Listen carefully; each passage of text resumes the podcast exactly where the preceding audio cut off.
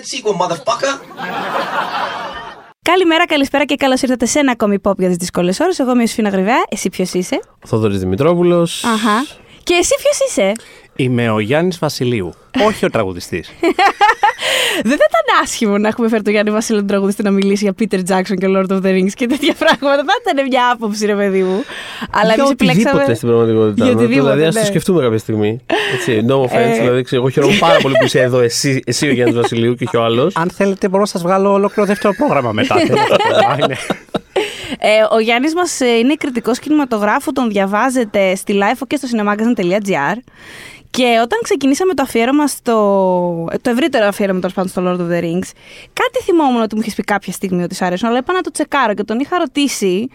Τι που θυμάσαι, σ' αρέσουν τα Lord of the Rings, ξέρω εγώ. Και μου είχε πει, τα βλέπω κάθε Χριστούγεννα. Και λέω, ωραία. Μάλιστα. Θοδωρή, έχουμε βρει τον καλεσμένο που θέλαμε για τον Peter Jackson. Και μάλιστα τις extended εκδοχές, έτσι. Έτσι, να το Ωραία, ξεκαθαρίσουμε σε θεατρικά, αυτό το podcast εδώ. Έχω να πω και ύστερα, α- μάλλον, πώς το λένε, όχι με την αποστασιοποίηση, αλλά πλέον Ναι. έχοντας, ε, έχοντας σκάψει κι εγώ, ας πούμε, το, το, τον προηγούμενο μήνα για να κάνω τη δουλειά σωστά όπως πρέπει. Μπράβο σου. Έχω να Θοδωρή. πω Είμαι ότι- περήφανη για σένα γι' αυτό. Ευχαριστώ. Γιατί ξέρω ότι είναι κοπιώδε, δεν είναι. Ναι. το- ναι. Έχω να πω ότι είστε τρελοί. Ε, δεν είστε με τα καλά σας. Ε, Ε, δηλαδή, εσύ το μετάνιωσε, ας πούμε. όχι, όχι, όχι. Δεν βρήκες, ας πούμε, κάτι παραπάνω. Φυσικά και βρήκα. Και όποιος θέλει μπορεί να το ακούσει. Εννοείται βρήκα. Μπορείς να Ε. δώσεις δηλαδή ένα παράδειγμα άλλο επικής φαντασίας που να υπερβαίνει τον Άρχοντα, κινηματογραφικό έτσι; Α, όχι. Ε, αυτό. Απλά, ναι. Ε, απλά. Ναι, όχι. Η αλήθεια δεν υπάρχει. Αν κάτσεις να το σκεφτείς. Ορίστε. Η αλήθεια είναι ότι άμα κάτσεις να το σκεφτείς, δεν υπάρχει αυτό το πράγμα σε αυτό το level. Ναι, όχι, όχι. Με τέτοιου τύπου υψηλή φαντασία. Όχι, Δεν το είχαμε, έχουμε. στα 80's είχαμε πολλές απόπειρες επική φαντασίας, όχι τόσο καλές. Είχαμε το Legend του Ridley Scott. Αχ, το μ' Willow αρέσει του εμένα Ron στο Howard. πολύ. Πολύ ωραίο. να σου πω, Το δηλαδή, Willow το αυτό- λατρεύω αυτό- επίσης. Το Legend του Ridley Scott θα το έβλεπα extended. Ναι, ναι, ναι. Τέσσερις ώρες, όσο Ε, θέλει. Είμαι σίγουρος ότι υπάρχει extended. Και να μην υπάρχει θα φτιάξει δύο-τρία. Μπορεί, Ναι. αυτή τη στιγμή που Σωστό. μιλάμε μπορεί να μοντάρει ο Ridley Scott. Εγώ, παιδιά, να ξέρετε ότι περιμένω κάποια στιγμή να βγει το extended cut, μάλλον όχι το, το Kevin Spacey cut του Α, All the Money in the World. Εντάξει, ναι. Ε, θέλω κοίτα να πρώτα. δεις. Νομίζω έγινε τόσο, πώς να πω, seamless δουλειά με, τελικά με αυτό που είδαμε. Που εμένα δεν, δεν έχω καμία απορία. Σαν ιστορικό. Όχι. μ, ναι, το ακούω, δεν αλλά έχω σαν, απορία για το πώς θα ήταν αυτή η ταινία. άμα σαν είχα- ιστορικό και κατασκευαστικό ενδιαφέρον και μόνο, θα ήθελα πάρα πολύ να τη δω κάποια στιγμή. Δηλαδή, καταλαβαίνω ότι την εποχή. να δεις τη που διαφορά, βγει- ε. Ναι, Να φυσικά. δεις το- Δηλαδή, όταν Μμ. βγήκε, καταλαβαίνω ότι ήταν πολύ loaded το θέμα και το όλο point ήταν το να μην βγει αυτό το cut και να βγει κάτι άλλο. Αλλά κάποια, στι- κάποια, δεν σου λέω τώρα, κάποια στιγμή, ρε παιδί μου, όταν ε, όλα θα έχουν, δεν ξέρω, όταν θα είναι στη φυλακή, ε, whatever. ε, Κάποια στιγμή που. Αν δεν θα είναι. Ε, όχι, δεν εννοώ ότι περιμένω να το δω. Περιμένω, είμαι σίγουρος ότι θα βγει. Ότι γιατί θα μιλάμε βγει. για Ridley Scott. Ναι, αυτό. Ναι. Οπότε Ξέρεις, θα το πάντα. βγάλει, δηλαδή. Ε, ναι, δεν ναι, ξέρω, ναι, Έκανε θα- όλο αυτό το πράγμα για να βγάλει το Δεν κάτω θα αφήσει να εκμετάλλευτε αυτή την ευκαιρία. Θέλω να πω, είναι, είναι διαβόητος ο Ridley Scott για τα extended cuts και τα director's cut και τα. Ναι. Όλες, σχεδόν όλες τις ταινίες έχουν. Ενδεχομένως να έχει ακόμα και αυτό με το Russell Crowe που κάνει τον υνοπαραγωγό. Πώς το λένε αυτό το. Το Goodyear. Ναι! ναι, ναι, ναι. Μπορεί, μπορεί και αυτό να έχει, δεν ξέρω. Ε, αυτός που είναι σίγουρα διαβόητος επίσης είναι ο κύριος ο Πίτερ Τζάκσον που έχουμε μαζευτεί να συζητήσουμε σήμερα. Γιατί εγώ αυτή τη φορά, ε, δεν είχα, ας πούμε το King Kong, το είχα δει στο σινεμά. Και όταν το ξανάδα, ε, θυμάμαι να βλέπω το theatrical cut. Το είχα νοικιάσει, το DVD πάλι, δεν θυμάμαι ακριβώς. Τώρα είδα το extended, παιδιά. Γιατί απλά δεν υπήρχε όλα κάτι άλλο. Είδες να βρεις το extended. Είναι τρομερό. Το οποίο βέβαια είναι απλά 20 λεπτάκια παραπάνω. Δεν είναι να πεις ότι. Απλά 20 λεπτά παραπάνω. Ε, ε, ρε παιδί μου, θέλω να πω, δεν είναι η ταινία τετράωρη. Είναι 3 ώρες και 20 λεπτά. Δεν είναι ότι το Ναι. παράκανε. Που ουσιαστικά είναι 3 ώρες και ένα τέταρτο γιατί βάζουν και τα credits πάντα μέσα. Που έχει, ξέρεις, είναι μέσα στη διάρκεια. Αλλά θέλετε να πάμε λίγο πίσω στις αρχές, εκεί Ναι. στη Νέα Ζηλανδία. Έτσι, έτσι. Πάμε ένα Ναι. ταξιδάκι. Ε, μ, στα... Όταν πρώτο ξεκίνησε τέλος πάντων να ασχολείται με το σινεμά, που βέβαια το πιο βασικό που πρέπει να αναφέρουμε είναι ότι τώρα οι Νεοζηλανδοί κινηματογραφιστές τα βρίσκουν λίγο έτοιμα. Ο κακομοίρη ο Τζάξον το έχει πει πόσες φορές. Όταν ξεκινούσε αυτός, όταν ήθελε να ασχοληθεί με, τη, με την κινηματογράφηση κτλ. Όχι σχολή δεν υπήρχε γι' αυτό. Δεν υπήρχαν, δηλαδή υπήρχαν απλά κάποια τηλεοπτικά στούντιος, γιατί φυσικά η Νέα Ζηλανδία είχε τις τηλεοπτικές παραγωγές. Όλοι Αυτό έχουν- κοιτάω τώρα. Αυτό θέλω να κοιτάξω λίγο να δω. Α πούμε, Jane Campion. ε, Ω, σε- Ήταν σύγχρονη. Ήταν σύγχρονη. Ήταν κάπως. εντελώς ναι. σύγχρονη. Ναι. Ήταν εντελώς σύγχρονη. Τη είδα Ε, πρόσφατα το Two Friends της Jane Campion που ήταν αν δεν κάνω λάθος, ήταν καθαρά τηλεοπτικό πράγμα. Ναι, Οπότε- όχι τυχαία, νομίζω η Κάμπιον είχε ξεκινήσει από την τηλεόραση. Και νομίζω και γι' αυτό κιόλας δεν την υποτίμησε και ποτέ. Και τελικά, είναι, τε- ρε παιδί μου, στην καριέρα της επέστρεψε στην τηλεόραση και νομίζω θα, θα επέστρεφε ευχάριστα και με το κατάλληλο Έχω την υλικό αίσθηση ξανά. κιόλας ότι το Bad Taste, που είναι η ταινία για την οποία θα μιλήσουμε στη συνέχεια, υποθέτω, ε, από τα συμφραζόμενα, είναι μια ταινία που την ολοκλήρωσε μέσα σε τέσσερα χρόνια, ε, Έτσι. κάνοντας διαλύματα από τις καθημερινές δουλειές του, αυτός και οι φίλοι του. Ναι. Είναι δηλαδή μια οικογενειακή υπόθεση. Το φοβερό είναι ότι αυτός ρε παιδί μου και να μπορέσει. Επειδή είναι δικά του τα λεφτά, έβαλε, έβαλε ο ίδιος λεφτά. Άσχετο που ολοκληρώθηκε η ταινία στα τέσσερα χρόνια, όταν κάποια στιγμή η Νέα Ζηλανδία αποφάσισε να του δώσει κάποια grants για να τελειώσει τη ρημάδα την ταινία, γιατί είχαν πάει. στα- Σου λέει, άντε, παλεύει το παιδί τρία χρόνια μόνο του, δώσ' του εκεί πέρα δύο χιλιάρικα, τρία, τελειώνουμε. Πάρε. Πάρε να πιεις ένα καφέ από Ε, μένα, Πάρε, ναι, ρε έτσι. παιδί μου, ναι. Αλλά ε, δούλευε. Οι, οι δουλειές που έκανε ήταν επί τούτου για να, πε- για να μπορεί να χρηματοδοτεί το project.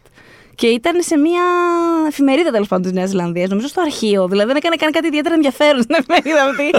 νομίζω ήταν στο αρχείο της. Λοιπόν, να σου πω κάτι. Από Ναι. τη μετέπειτα δουλειά του. Τ- τ- Ναι. Το βλέπω το Φαίνεται. fascination με, το, με, το, με το archival. ε, Δεν είχε όμως στην εφημερίδα, βαριόταν λέει κτρά. Και γι' αυτό και μεγάλωσε τόσο πολύ η ταινία. Το έχει πει, σου σας λέω ότι είπε ο ίδιος. Του αρέσει, πολύ, έρε- του αρέσει πάρα πολύ έρευνα. Ναι. Φαίνεται, Του αρέσει, δηλαδή, του αρέσει, φαίνεται. παιδιά, αλλά Θα από το ό,τι δούμε και στη κατάλαβα- συνέχεια. Δηλαδή, δηλαδή, φαίνεται δηλαδή, ότι πολλά project του έχουν στηριχθεί σε μακροχρόνια έρευνα. μ. Ναι, απλά δεν έκανε αυτό εκεί πέρα. Αυτό είναι το θέμα. Και γι' αυτό βαριόταν ο Χριστιανός. Και γι' αυτό λέει μεγάλωσε τόσο πολύ το bad taste. Γιατί λέει όσο βαριόταν στην εφημερίδα και δεν είχε απολύτως τίποτα να κάνει, καθόταν και σκεφτόταν, Α, τι νέα σε κάνς μπορούμε να γυρίσουμε αυτό το Σαββατοκύριακο; Και κάπως έτσι τράβηξε το πράγμα. Άρα δεν έκανε τα cool πράγματα που κάνανε οι άλλοι, υποθέτω, στο αρχείο.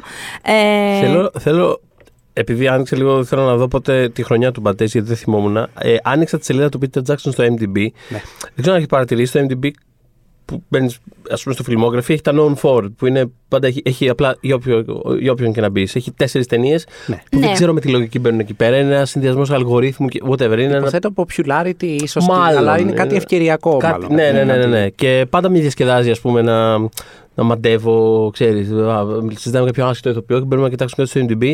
Για μάντεψε λίγο ποια τετράδα ταινιών έχει. είναι Που στο πάντα- known for. Είναι πάντα κάτι καμένα πράγματα. πάντα. Τέλος πάντων, πολύ συχνά είναι κάτι καμένα πράγματα. Και απλά άνοιξα και το, το λέω όλο αυτό επειδή με σόκαρα το γεγονός ότι στα known for του Peter Jackson στο MDB έχει το πρώτο Lord of the Rings και μετά το Bad Taste. Το οποίο κάνω το σταυρό μου. Ο Χριστός και η μάνα Ναι. του. Ναι, δεν ξέρω. Δηλαδή δεν ήμουν έτοιμος να ανοίξω τη σελίδα και να αντικρίσω το, αυτή την, την, την, την, την πλαστική αυτή φιγούρα να κάνει κολοδάχτυλο στην οθόνη, κρατώντας ένα. Η είναι οποία αυτό, πλαστική καλάσνικο φιγούρα που αυτή κρατάει δεν κάτι στο είναι άλλο χέρι, ακριβώς αυτό. καν πλαστική. Γιατί Ναι. πρόσεξε να δεις. Οι, φο- οι, οι, οι μάσκες των εξωγήινων σε αυτή την ταινία, για όποιον δεν γνωρίζει το Bad Taste, ε, αφορά μια εισβολή εξωγήινων τέλος πάντων. Ε, έχουν ψηθεί, είναι από άλλα υλικά και έχουν ψηθεί στο φούρνο της μάνας του. Literally. Μπράβο. Όταν λέμε ότι είναι do it yourself ταινία, το εννοούμε. Δηλαδή, Άμα είσαι το κρafty, κάθε- θα το βρεις θα την βρεις τη λύση σου. και επίσης το άλλο φανταστικό είναι ότι επειδή δεν, είχαν λεφ- δεν είχε λεφτά να πάρει ε, Steadicam, ε, είναι αυτή η κάμερα ουσιαστικά που κρεμάς πάνω σου τέλος πάντων για να κινείται μαζί σου όσο εσύ περπατάς δεν ξέρω τι κάνεις ως οπερατέρ. Ε, την δουλεύει έφτιαξε πολύ ο μόνος Σκορσέζε. σου, παιδιά. Παιδιά, τι- παιδιά με 200 δολάρια. Ουσιαστικά βρήκε μια κάμερα στο σχήμα που την ήθελε, της έβαλε εξαρτήματα και την πέρασε πάνω του. Απλά τέλος πάντων ήταν λίγο δύσκολο να τη χειρίζεται, αλλά ότι έγινε, έγινε. Ε, και το, το αγαπημένο μου fun fact για αυτή την ταινία, και γι' αυτό κιόλας τη έχω λίγη. Όχι για το fun fact αυτό, για όλο αυτό το DIY που λέμε. Ε, τη έχω λίγη αδυναμία παρότι από, αυ- από την πρώτη φάση της καριέρας του, αυτή που θεωρώ καλύτερη είναι το ε, Brain Dead. εντάξει. είναι, είναι- νομίζω από αυτές είναι. Αυτές, αυτά τα τρελά, γκόρι, Αυτά- εξωφρενικά πράγματα. Οι τρεις πρώτες του. Ναι. Ναι, αλλά Είναι το- έχω μια δυναμία στον Bad Taste αυτό γιατί τα έκανε πραγματικά όλα με τα χέρια του. Ε, το fun fact είναι ότι ο, κεντρικό, ο κεντρικός, τέλος πάντων, αυτός που υποδίδεται ο ίδιος εν τέλει στην ταινία, που είναι ένας μεγάλος. έχει ένα μεγάλο ρόλο, ας πούμε. Διπλό και όλα, αλλά τέλος πάντων ένας από τους δύο ρόλους. Ήταν ένα. Ήταν, τέλος πάντων, θα είχε δοθεί σε έναν ηθοποιό της Νέας Ζηλανδίας. Ο οποίος όμως εν τέλει υπάρχει στην ταινία και θα τον δείτε είναι ο κοκκινοτρίχης με τα γυαλιά. Ε, μ, τι γίνεται, Θα η- τον δείτε όταν δείτε την ταινία φυσικά, γιατί ξεκάθαρα δεν την έχετε θα δει. βάλουμε όλοι να δούμε αυτή την ταινία μετά. Αυτό. Όχι, εγώ, τον- εγώ την είχα δει. Ε, Όχι, καλά. στους ακροατές Α, αναφέρομαι. ήταν Πού να την στους έχουν δει. τη- Ναι. Ε, θα χαρώ βέβαια πάρα πολύ να την έχετε δει. Γράψτε μας αν την έχετε δει στο Facebook group Pop για τι δύσκολες ώρες. Απλά αμφιβάλλω, αυτό είναι όλο. Ε, λοιπόν. Είναι Ε, μια καλή μεταμεσονύχτια προβολή. Είναι ένα καλό παράδειγμα do it yourself σινεμά. Είναι Ναι, απορτόλιο πάρα βέβαια, πολύ, ναι. αλλά είναι ενδιαφέρον να δεις κάποια πράγματα που θα συναντήσεις και στη συνέχεια της φιλμογραφίας του Τζάκσον. Εγώ για αυτή την πρώτη περίοδο της καριέρας του, αυτό που θέλω να παρατηρήσω είναι ότι υπάρχει κάτι το οποίο το συναντάς και στη συνέχεια και το συνδέει με τον Τελτόρο, που τους θεωρώ συνοδοιπόρους στο σινεμά του φανταστικού. Ε, ε, αυτή τη γοητεία προς το gore effect, προς τη σιχασιά, προς το gross factor που λέμε. Δηλαδή, τους αρέσουν ξέρεις, τα, τα, τα σωματικά υγρά, ξέρω εγώ, τους αρέσει ξέρεις, η αλλίωση της σάρκας. Και όπου μπορούν, ακόμα και στις πιο εντός αγωγικών συμβατικές δουλειές τους, θα βάλουν ένα τέτοιο στοιχείο. Ναι, και ο Άρχοντας το έχει πάρα πολύ έντονο αυτό. Δηλαδή, στο πλαίσιο που μπορούσε να το κάνει με τα ratings και τα λοιπά τα αμερικάνικα, το βλέπεις. Επίσης και σε άλλες σκηνές, όπως π.χ. η μάχη, πες το έτσι, του Φρόντο με τη... και του Σαμ με την Αράχνη. Ε, εκεί η προσέγγιση είναι φαίνεται ότι είναι horror guy. Δηλαδή αυτός που το έχει κάνει, γιατί έχει, είναι τελείως ξεχωριστό σε σχέση με τις υπόλοιπε. Δηλαδή είναι ένα πράγμα μόνο του αυτή όλη η διαδικασία. Και είναι και χαρακτηριστικό ότι είχε ζητήσει από τον Howard Shore. Τύπου είναι φανταστικά τα, το soundtrack που έχεις γράψει για την ταινία, είναι τέλειο. Γι' αυτό, για αυτή τη σεκάνς θέλω να κάνεις αυτό που κάνεις για τον Κρόνερμπεργκ όλα αυτά τα χρόνια. Δηλαδή θέλω να είναι. θέλω με χώρο, ρε παιδί μου εκεί. Αυτό φαίνεται. Ναι. Σαν πάνω σε αυτό που λες. Σκέφτομαι τον Τελτόρο σε αυτό που λες, που ο, που ο Τελτόρο έχει μια πιο ρομαντική προσέγγιση πάνω σε αυτό το πράγμα. Δηλαδή κάνει όντως αυτό το πράγμα, αλλά κάπως πιο ρομαντικά. Ο Πίτερ Τζάξον. Είναι λίγο πιο αγαπούλης. Η- Ισχύει. ο Del Toro, ναι. είναι ναι. λίγο κάφρος ο Τζάκσον. Ε, ενώ Ναι. ο Τζάξον είναι πιο. είναι αυτό ρε παιδί μου. Δηλαδή θα δεις λίγο το, το brain dead, είναι αυτό το πράγμα. Είναι Ναι. κάπως η, η μαμά πέθανε και τώρα έχει ξυπνήσει και ξεσκίζει τη σάρκα του σκύλου, ας πούμε. Δηλαδή ξέρεις, είναι. ε, ε, πά- Έχει πιο ωραίες βάσεις, ας πούμε, εκεί πέρα. Ε, Ε, και αυ- γι' αυτό έχει τεράστιο ενδιαφέρον πώ αυτό το πράγμα μεταφέρεται στην blockbuster φάση του. Και, καλά, και γενικότερα η με- μετάβασή του από αυτές τις τρεις πρώτες ταινίες στην τριλογία του Άρχοντα είναι μια παράνοια σκέτη το γεγονός. Αλλά φαντάζομαι να το, Ναι, το ε, συζητήσουμε κάπως Πα- αυτό. ε, είναι, σ- κάπως είναι μες στη μέση το, το Heavenly Creatures που είναι ένα καλό medium. Καταλαβαίνεις ότι επειδή υπήρξε αυτό, ε, Ναι. ότι ναι, Ναι. γιατί και εκεί το βάλε τον Gore, δηλαδή δεν άντεξε. και Ναι, εκεί έβαλε ναι. τη φαντασία και όλα αυτά. Μα υπάρχουν κάποιες σκηνές στο Heavenly Creatures που νιώθεις ότι απλώς έχει κόψει το aftermath της σφαγής. Ειδικά σε αυτές τις φανταστικές, τις φαντασιωτικές σεκάνσεις της ηρωίδας που φαντάζεται αυτούς τους ήρωες που έπλασε η Kate Winslet και η Melanie Lynch και στην ταινία να εξολοθρεύουν τη μαμά, Ναι, το ναι, ναι. δάσκαλο, ε, οποιονδήποτε ας πούμε τους ενοχλεί. Ε, αυτό που θέλω να που ξεκίνησα μάλλον να πω πριν για τον κύριο τον κοκκινοτρίχη είναι ότι θα ήταν ο βασικός. Ε, τέλος πάντων ήρωας, πες το έτσι. Αλλά η γυναίκα του, αφού διάβασαν τέλος πάντων το σενάριο και μίλησαν με τον Τζαν και κατάλαβαν τέλος πάντων το όραμα, δεν ξέρω τι, ήταν παρά ήταν εγκόρη και του είπε η γυναίκα του δεν ψήνομαι να σε αυτήν την ταινία. Οπότε αυτός αποσύρεται last minute από το project. Είναι σε φάση. Δεν έχω, έχω ξεμείνει από φίλους και ρολικτικά δεν είχε άλλους φίλους να δώσει ρόλους. Δηλαδή αυτό ήταν. Οπότε λέει fuck it, θα παίξω εγώ. Αλλά τι γίνεται, επειδή όπως είπαμε τράβηξε πάρα πολύ τον bad taste. Σαββατοκύριακο, Σαββατοκύριακο, Σαββατοκύριακο, φτάσαν τα τρία χρόνια. Χώρισε και- ο άλλος στο μεταξύ. Και ολικά πήρε διαζύγιο Α, και τον δίκιο. πήρε Δεν το τηλέφωνο ήξερα, τον αλλά δίκιο. Τζάξον. Μπράβο. Ναι, και του είπε: Εγώ Μήπως θέλω. τώρα.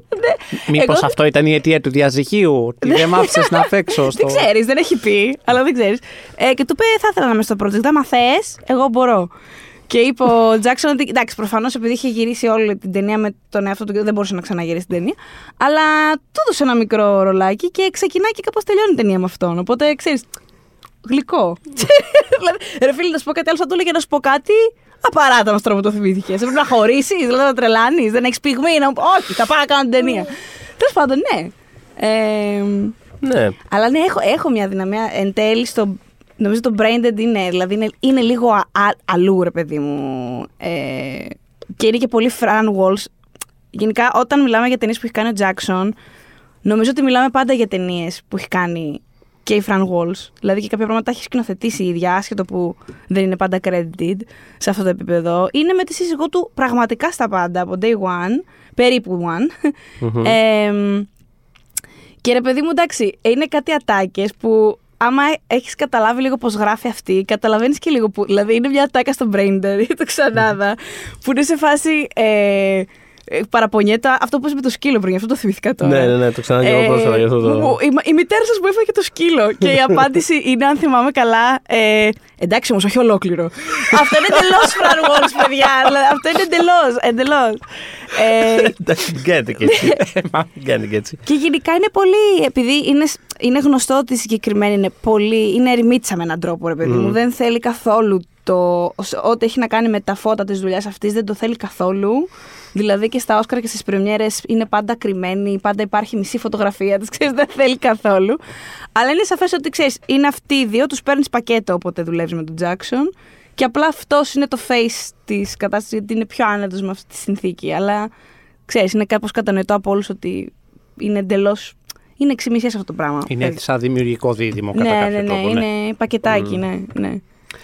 Ε, για το Frighteners τι έχουμε να πούμε που είναι κάπως ε, το, το, αυτό το ξεχασμένο ενδιάμεσο κεφάλαιο κάπως; Γιατί μιλήσαμε για το Heavenly Creatures, μάλλον δεν μιλήσαμε πολύ, αλλά φαντάζομαι θα πούμε κι άλλα, αλλά το αναφέραμε ως ας πούμε το, το σημαντικό του ενδιάμεσο βήμα, δηλαδή μετά, τις, μετά την πρώτη αυτή τριπλέτα από καφρίλες που έκανε και μέχρι να αναλάβει μαγικά κάπως ας πούμε το μεγαλύτερο κινηματογραφικό project της τελευταίας 20 ετίας ας πούμε υπήρξε το Heavenly Creatures, ε, μια εμφανέστατα σπουδαία ταινία, ξέρω εγώ. Εκεί ενδιάμεσα υπάρχει και το Frighteners, ας πούμε αυτό. Είναι... Ε, το Frighteners καταρχάς θέλεις έναν παραψυχικό detective ε, ο οποίος να είναι έτσι λίγο παρατημένος από τη ζωή, λίγο μονόγνωτος, λίγο ε, στραβωμένος και λίγο ξύπνιος, να έχει street smarts. Και ποιον πας και προσλαμβάνεις. Εντάξει. Το Michael J. Fox. Τι θες να κάνει μετά η ταινία σου, άσε με τώρα.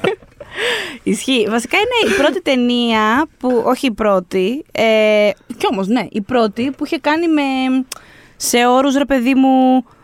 Θα πάρω ένα χολικουδιανό στάρ να παίξει. Ναι. Με αυτή την... Γιατί τότε που Ναι, ναι, ναι. το Heavenly Creatures, η Λίνσκι και η Winslet είναι και για τις δύο το ντεμπούτο τους στο κινηματογραφικό. Και τον Οπότε δεν ευχαριστούμε μπορείς γι' να αυτό πει. που μας τις Πραγματικά, Πάρα πολύ. Όχι ευχαριστούμε απλά τον πάρα πολύ. ευχαριστούμε. ευχα- Δηλαδή, Peter Jackson ξέρεις. Παιδιά, πόσο χαίρομαι τα τελευταία χρόνια που η Μέλανη Λίνσκι έχει αρχίσει να εμφανίζεται Πες τα. σε διάφορα ρολάκια από Πες εδώ και τα. από εκεί. Και είμαι πάντα σε φάση. Πραγματικά αυτή είναι η τύψη που είχα λατρέψει στο Heavenly Creatures, το οποίο. Ξέρεις, δηλαδή, θυμάμαι να το βλέπω αυτό το πράγμα μικρός. Ξέρεις, 15 χρονών, ας πούμε, να βλέπω αυτή την ταινία και να είμαι σε φάση. Τι ωραία ταινία είναι αυτή. Και να έχω, κο- δηλαδή, να έχω στο μυαλό μου ότι. Καλά, προφανώς Kate Winslet έγινε Kate Winslet και την. κρέ- τη- Δηλαδή, την, ήξ- πώς να το πω, όταν ήταν το Heavenly Creatures, την ήξερα την Kate Winslet. Αλλά ήμουν στο μυαλό, στο μυαλό μου είχα ότι. Ναι, και είναι και οι άλλοι που είναι προφανώς δύο εξίσου καλές ηθοποιοί. Δηλαδή, πάντα είχα στο μυαλό μου τη Μέλανη Λίνσκι ως η άλλη πάρα πολύ καλή ηθοποιός. Και απλά μεγαλώνοντας, συνειδητοποίησα ότι δεν υφίσταται η Μέλανη Λίνσκι. Δεν, δεν έχει. Δεν έχει κάποια Ήταν στο καριέρα. Two and a Half Men. Η Ορίστε. Rose. Ήταν η Rose του Two and a Half Men. Ναι, δεν, ε, μου είναι κενό εμένα αυτό το πράγμα. Και οι δύο δυστυχώς. βασικά έγιναν γνωστές με μια υποδιόμενη σε ένα χαρακτήρα που λέγεται Rose. True. Έτσι. Ε, μ, κοίτα να δεις. ε, εγώ νομίζω ότι, ότι υφίσταται ρε παιδί μου. Απλά ήταν, είναι δεύτερα αγωνίστρια Πολύ, κυρίως, ναι. τρίτα αγωνίστρια ενδεχομένως Ναι. και όλες κάποιες φορές, αλλά ε, δουλεύει πάρα πολύ σταθερά. Οπότε, ε, ακόμα και αν τώρα που σας μιλάμε για τη Μέλα Λιλίσκη, λέτε ποια στο γεροδιάολο είναι αυτή. Πιστέψτε με, άμα δείτε τη φάτσα της θα την Λέτε, αναγνωρίσετε, σίγουρα. γιατί την έχετε δει σε πάρα πολλά πράγματα. Ε, φέτος βέβαια, πέρσι μάλλον πες το έτσι, α, και φέτος, ήταν, είναι κάπως η χρονιά της, γιατί με το Yellow Jackets έγινε χλαπαταγή Ακριβώς. και είναι ρε παιδί μου τις πολύ βασικές. Και όλες ήταν σε... Όλες, αυτή η κοπέλα φαίνεται πολύ γλυκιά. Αλλά γιατί είναι τόσο creepy; Γιατί δεν έχεις δει το Heavenly Creatures, που εκεί φαίνεται ότι Τσιούνται άμα τη όλα. στρίβει. Ναι, το μάτι της που στρίβει. Ε, αλλά επιστρέφοντας στο Frighteners, γιατί δεν θέλω να το. Ε, Προσπεράσουμε, ξεχάσουμε, ναι. ναι. Ναι, ναι, ναι. ναι. Ε, Κοίτα, αυτό είχε πάει και άπατο, αλλά όντως πρέπει να βοήθησε στο επίπεδο του. Είχε μπει σε ένα χολιγουδιανό ρε παιδί μου σύστημα με έναν τρόπο. Ναι, με την πια. έννοια ότι κάποιος κάπου πιστάμενος είδε ότι. Α, οκ, είναι ένας τύπος ο οποίος ξέρει να Ο γυρίσει. Ζεμέκης βασικά, Ναι. που είναι ο παραγωγός της ταινίας. Μπράβο. Ε, αυ- λοιπόν, αυτή η ταινία συστήνει ένα άλλο στοιχείο του Τζάξον, όπως το βλέπω εγώ. Το, ε, το fascination του με την τεχνολογία. Δηλαδή προσπαθεί να εντάξει τα ψηφιακά εφέ. Ε, είναι μια, γίνεται μια ψηφιακή κακοφωνία κατά διαστήματα στην ταινία, επειδή την είδα για τις ανάγκες του παρόντος podcast. Ε, Εγώ τα είδα όλα λοιπόν, εκτός από το ντοκιμαντέρ για τους Beatles. Δεν έχω προλάβει να το δω αυτό, παιδιά, αλλά τα έχω δει όλα ούτε τα. Εγώ Όχι, 8 ώρες δεν είχα. γι' Το αυτό. λέω full disclosure. Δεν έχω δει το τελευταίο του πράγμα. Εντάξει, θα το, όταν Θα ανοίξει το έρθει η ώρα. Disney Plus Όταν θα το έρθει η ώρα συζητήσουμε του, ναι. τότε.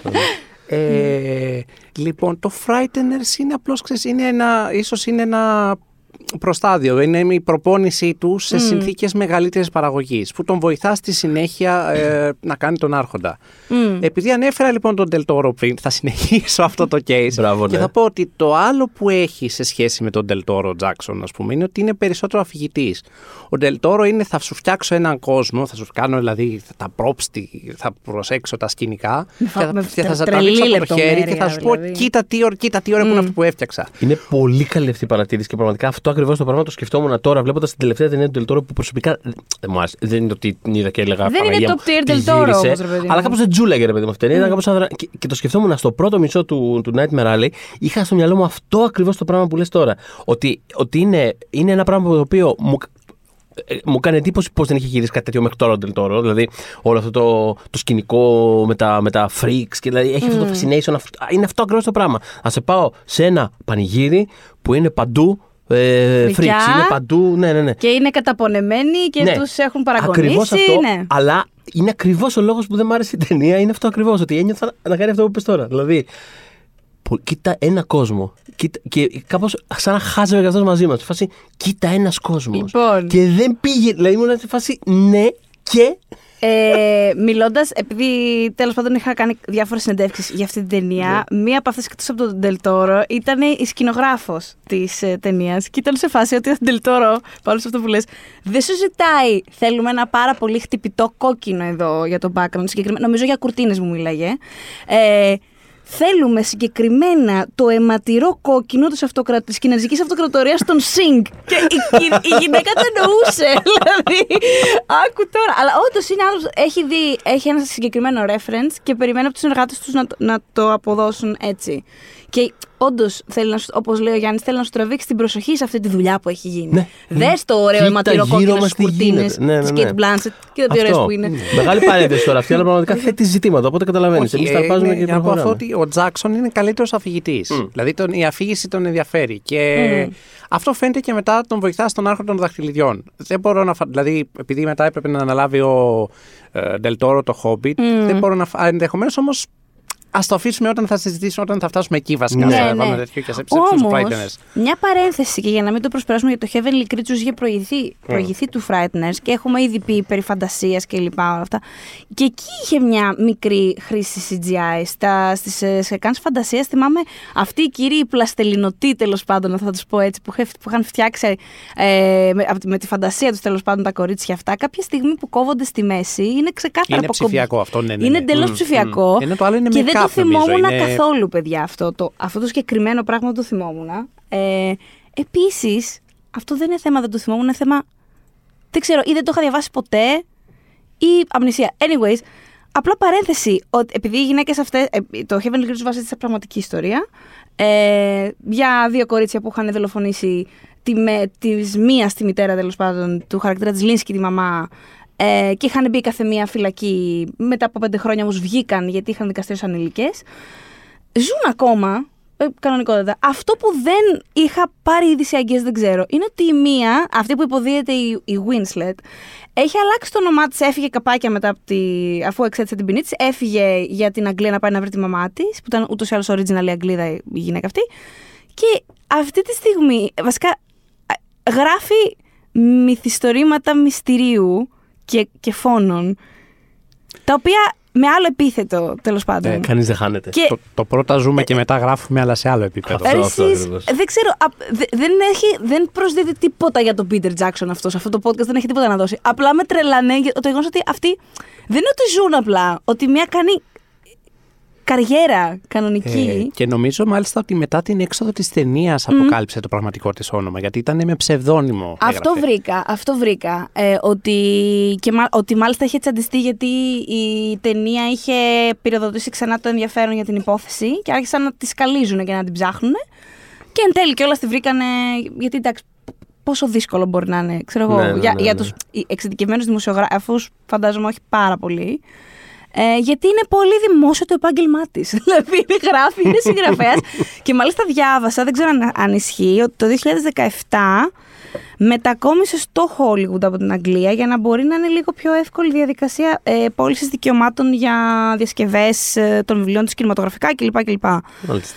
Τίποτα. Αυτό τη βάζω αυτή την ανατελεία γιατί what the fuck. OK okay, όμως. Υποθέτω όλοι κάνουμε λάθη. Θέλω να πω. Ναι. Ναι. Αυτό. Ε, και η αδερφή της Αυτό το χαρακτήρα. θέτεις, ναι, ναι, δηλαδή. ναι, της, ε, του χαρακτήρα της Λίνσκι. Η οποία διατηρεί ακόμα επαφές με την αδερφή της κτλ. Έχει πει ότι εντάξει, έχουν περάσει παιδιά 30 χρόνια και βάλα από τότε. Η αδερφή μου έχει μετανιώσει πάρα πολύ αυτό που έκανε. Και προχωράμε Και τη η ζωή ζωή της που- προχωράει ακριβώς. Ναι, ναι. Α, αυτό που διαψεύδουνε Για εμάς. ναι, αυτό που για μας, έτσι, ναι. Καλό. Αυτό που διαψεύδεται βασικά γενικώ και από τους δικηγόρους των κοριτσιών είναι αυτή η σημείωση της στο τέλος της ταινίας που λέει, δίνει κλασικά την πληροφορία ότι τα κορίτσια αυτά μπήκαν στη φυλακή, μπλα μπλα μπλα. Λέει πριν κλείσει ότι, ο όρος, υπά- ότι υπήρχε όρος για την ποινή τους όταν βγουν από τη φυλακή να μην μείνουν σε επαφή. Ότι τους απαγορευόταν η επαφή. Αυτό λοιπόν δεν ισχύει. Είναι μια παραπληροφόρηση τέλος πάντων της ταινίας. Παρότι υπήρχε αυτή η φήμη λέει πολύ έντονα, μάλλον γι' αυτό και κατέληξε στην ταινία, αυτό σαν πληροφορία. Αν θέλουν μπορούν να συναντηθούν αυτέ οι δύο. Απλά δεν ξέρω αν πρέπει, γιατί την τελευταία φορά που γίνει αυτό. Κάποιος άνθρωπος Δεν πέθανε. Μας Ναι, αρέσει ναι. όμως για τις ανάγκες της ταινίας να μην τους επιτρέπεται να συναντηθούν. Ναι, ναι, ναι. Αυτό, ναι, δηλαδή ναι. η δραματουργία. Ε, Είναι, είναι σαν κάτι αυτό που, άμα, ειδικά αν ήταν και σαν φήμη, είναι σαν κάτι που το ακούς και λες. Ναι, α, λοιπόν, αυτό μου αρέσει πάρα πολύ. Σαν Ναι, ναι, κατακλείδα. ναι, ναι, ναι, εννοείται. Και είναι αυτό. δε- Μην it's- αφήνεις it's- ποτέ it's a την fiction. αλήθεια να σου χαλάσει μια Μια ωραία, ωραία ιστορία. ιστορία. Είναι ακριβώς πολύ αυτό. πουλήσιμο, ρε παιδί μου αυτό. Είναι, Είναι πολύ. πολύ, ότι ναι. ιδιώτης. Γιατί κιόλα ο Τζάξον το πήγε στο επίπεδο της ομο, ομοφιλοφιλικής σχέσης. Ενώ και αυτό διαψεύδεται. Ότι ναι, είχαμε φούλε επωνύμια με την άλλη, αλλά δεν ήταν ερωτική, ε, ερωτική συγγνώμη, ήταν. είχαμε βρει μία στην άλλη, ρε παιδί μου, το αποκούμπι και είχαμε Ναι, γίνει, ξέρεις. Πιο κολλητή, πιο κολλητής δεν πάει. Διαψεύδουν όμως ότι υπήρξε ποτέ θέμα ερωτικό, ας πούμε. μεταξύ Απλώς αυτή η λεπτομέρεια που δεν είναι λεπτομέρεια βάζει άλλο ένα layer στο γιατί αυτά τα κορίτσια οδηγήθηκαν στο φωνικό τελικά. Ναι, λοιπόν, βρήκα το όνομά της. Ε, τα βυθιστορήματα της Αν Πέρι, αν τα έχετε διαβάσει, να ξέρετε ότι είναι της γυναίκας αυτής. Ε, Ε, τα αυτό. τραγούδια της Kate Perry. Ε, δεν βρίσκω κάποια. Ε, Τα αγγλικά τα Άλλη Max ιστορία. Perry. Άλλη όχι. ιστορία. Αλλά I ας- kissed a girl όμως and I liked it. Να, ναι. κάπως έτσι. Και να μην ξεχνάμε και το μυθικό headline εκείνο για την. ε, αχ, πώς το λέμε, με την καλόγρια και την Katy Perry. Το θυμόμαστε όλοι, το έχουμε πετύχει αυτό. Αχ, ναι, που είχε ξεραθεί άλλη Που και πέθανε είχε η πει. καλόγρια. Πες το λίγο, γιατί είναι Αχ, πρέπει κρίμα. να το βρω, πρέπει να το βρω. Συνεχίζουμε Ναι, το λέμε και θα λοιπόν, επανέλθουμε. έχει γράψει εντωμεταξύ, με συγχωρείτε, 32 βιβλία ε, στα, μυθιστορία, στα μυθιστορήματά της που περιστρέφονται γύρω από το χαρακτήρα Thomas Pitt, δηλαδή θέλω να πω είναι πολύ γραφότατη. Έχει γράψει 4 με ήρωα τον Daniel Pitt και έχει γράψει και ε, 24 για τον κύριο William Monk. Θέλω να πω, όταν έλεγα πριν ότι είναι ρε παιδί μου κάνει actual καριέρα, ενώ δεν σε εκδίδουν άμα δεν πουλιέσαι. Έχει γράψει 60 βιβλία, 80. Χαμός. Εντάξει, οκ. Είναι αυτό. Όλοι κάνουμε λάθη αυτή τη ζωή. Μπορεί να Κινηματογραφική σκοτώσει τη μάνα διασκευή σου. όμω δεν είχαμε έτσι. Βιβλίου Ω της. τώρα δεν, δεν βλέπω κάτι στο wiki Ναι, της. ναι, Αν ξέρετε κάτι διαφορετικό, παρακαλώ διορθώστε με πάρα πολύ. Θα το ήθελα. Ε, Λοιπόν, ε, συγγνώμη, επανέρχομαι. Ναι, βρήκα το στη- headline. βεβαίως. Ε, μια καλόγρια παρακάλεσε την Katy Perry να μην αγοράσει το μοναστήρι της. Μετά ε, then collapsed and died. Αυτό είναι. Οπότε απίστευτο. υπάρχει και εκεί μια ταινία σίγουρα, επειδή τέθηκε το θέμα. Το, το οποίο νομίζω αυτό συνέβη. Δηλαδή, όντως το αγόρασε. Το property νομίζω ανήκει πια στην Katy Perry. Καλό. Ε, ε, είναι ε, ε, τουλάχιστον τότε που- Συνεχιζόμενο αντικείμενο έρευνας για μένα. Ναι. Εκείνα τα χρόνια που ο γινόταν Γιάννης όλο απορεί αυτό. αυτή τη στιγμή ποιες επιλογές τον έφεραν σε αυτό το podcast. Ε, όχι, όχι, απλώς προσπαθώ να.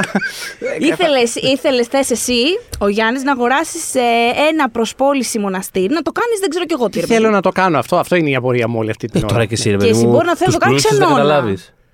Τι ήθελε, να πάρει ένα μοναστήρι. Ένα μοναστήρι, όχι, να, δεν θα έμενε όμως μοναστήρι, θα γινόταν.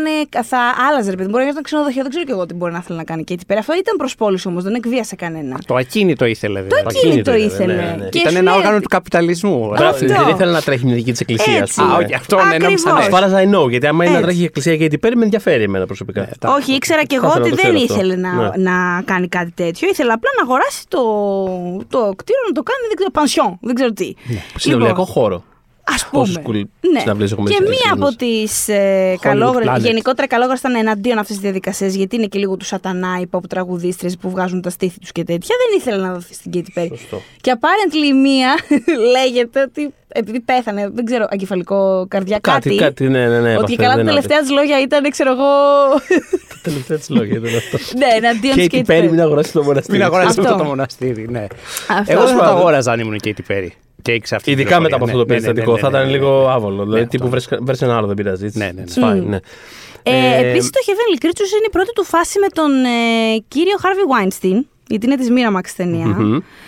Και με αφορμή αυτό, θέλω, υπάρχει μεταξύ ε, του Heavenly Creatures και του ε, Frighteners υπάρχει μια ταινία που τώρα την είδα, με αφορμή το podcast, που λέγεται Forgotten Silver, Ναι. παιδιά. Τηλετενία είναι, έτσι; Είναι μια τηλετενία, έχει προβληθεί Δεν το- στην ε, δεν το έχω δει τηλεόραση. προσωπικά αυτό. Λοιπόν, Δεν το ούτε εγώ. Θέλω ναι. πάρα πολύ να το δείτε. Γιατί όμως, θα Α. εξηγηθώ. Λοιπόν, ε, είναι ένα mockumentary ουσιαστικά φτιάχνει από το μηδέν έναν χαρακτήρα, μαζί με τη γυναίκα του, ένα χαρακτήρα ε, κινηματογραφιστή ε, από τη Νέα Ζηλανδία, ο οποίος, του οποίου το έργο ξαφνικά ανακαλύπτεται ε, καταχωνιασμένο, κατασκονισμένο σε κάτι αποθήκες και είναι σύγχρονο τεράστιων καλλιτεχνών ε, των πρώτων ετών του κινηματογράφου ε, και ανακαλύπτουν λοιπόν ένα, ξ- ε, κάτι ξεχασμένα αριστουργήματα τα οποία ενδεχομένως κιόλας να μην είχαν κυκλοφορήσει ποτέ.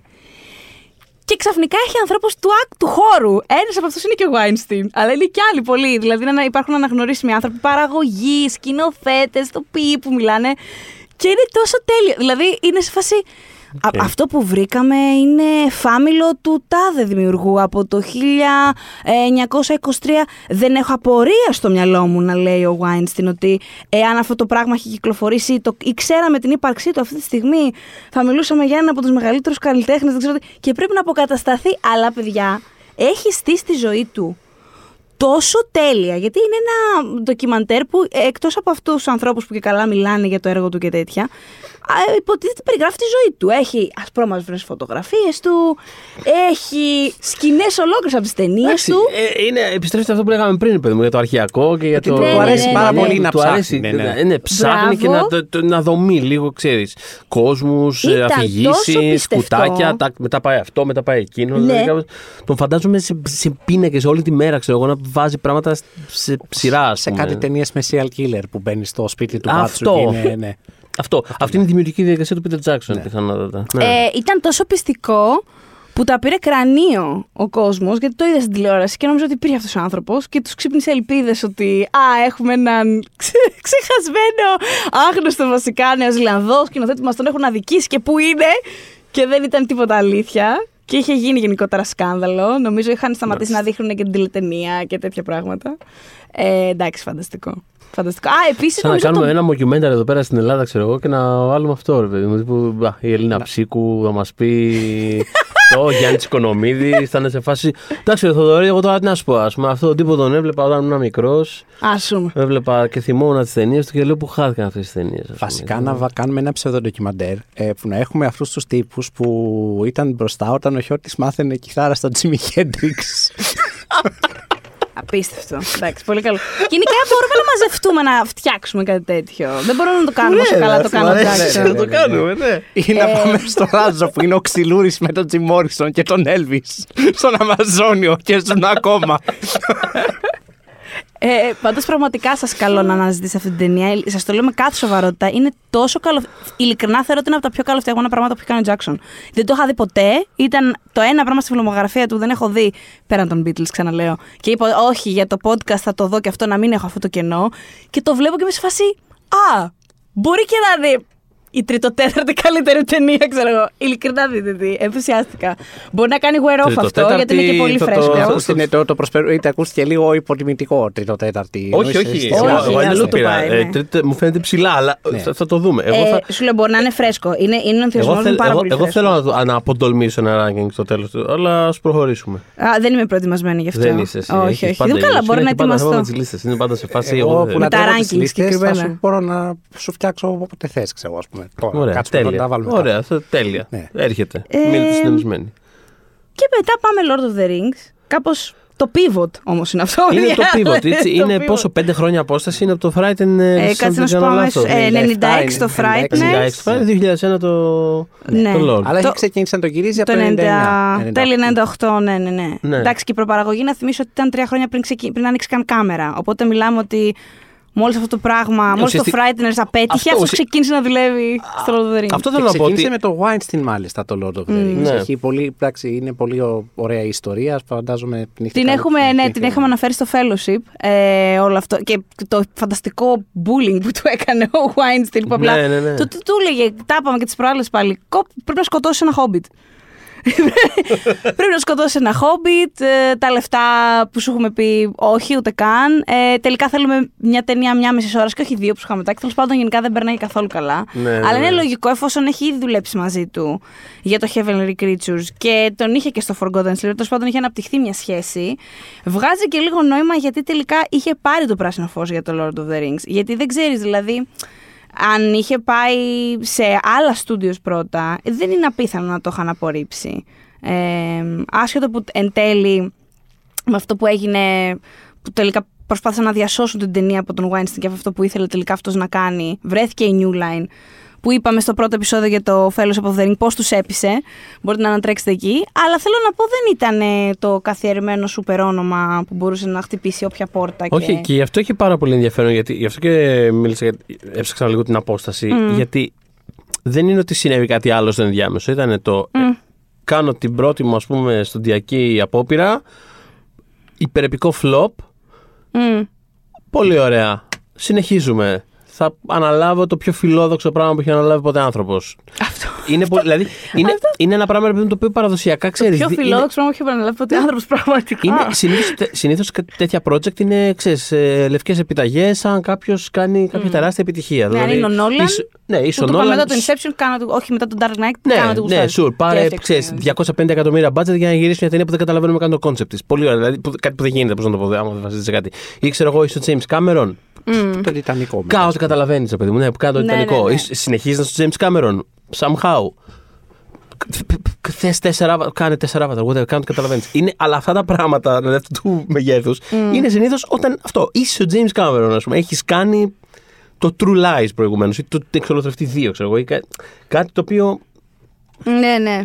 Νομίζω ότι ήταν, υποθέτω από αυτά που λέμε μέχρι τώρα, ότι ήταν τέτοια η έρευνα που είχε κάνει ο Τζάξον και, τόση, και με τέτοια σπουδή. Ντρεπόντουσαν να του Που, πούνε. όχι, που είπανε ας το δώσουμε σε αυτό το παλαβό που φαίνεται ξέρω, εγώ, να, να έχει Ναι, δουλέψει ναι, πολύ ναι, και να ναι. καταλαβαίνει τι είναι αυτά. Ε, λέγαμε στο πρώτο επεισόδιο του αφιερώματος ότι όταν είχε πάει στη New Line είχε και γενικότερα όταν χτύπαγε πόρτες αφού προσπαθούσε, τους έδωσε ο Weinstein κυριολεκτικά τρεις εβδομάδες αντί ένα χρόνο που είθισται να πουλήσουν κάπου αλλού το κόνσεπτ. Ε, είχε φτιάξει ένα βίντεο που εξηγούσε κυριολεκτικά τα πάντα πώς θα φτιαχτούν γιατί μίλαγε σε στούντιος που δεν είχαν ιδέα βασικά σε πολύ πρακτικό επίπεδο πώς θα γίνει αυτό το πράγμα που σκεφτεί. Καλά το σκεφτεί, ευχαριστούμε. Πώς.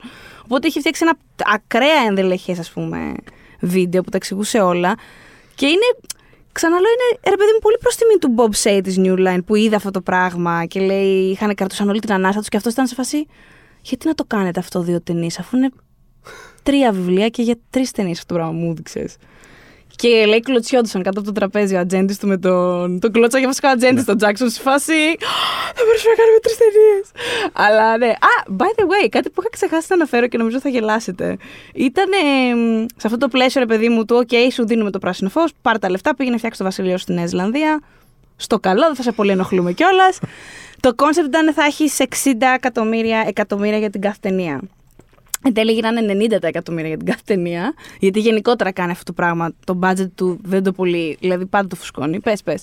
Εγώ θα πω εδώ ότι ευτυχώς, Ναι. γιατί αυτό το fascination που έχει με την τεχνολογία, αν είχε περισσότερα χρήματα, φοβάμαι ότι θα χρησιμοποιούσε περισσότερο ψηφιακά εφέ.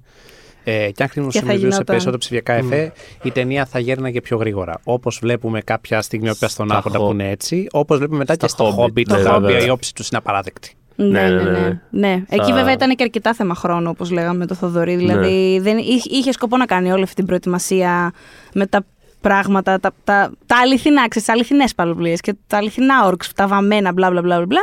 Και του δώσανε τρεις μήνες προπαρασκευής σκάρτα. Οπότε, οκ, ποιος είναι ο πιο φθηνός τρόπος να το κάνω αυτό το πράγμα, CGI. Δεν έχω άλλο. Δηλαδή, ήταν τραγική γενικότερα η διαδικασία παραγωγής του Hobbit και ό,τι μπορούσε να πάει στραβά πήγε.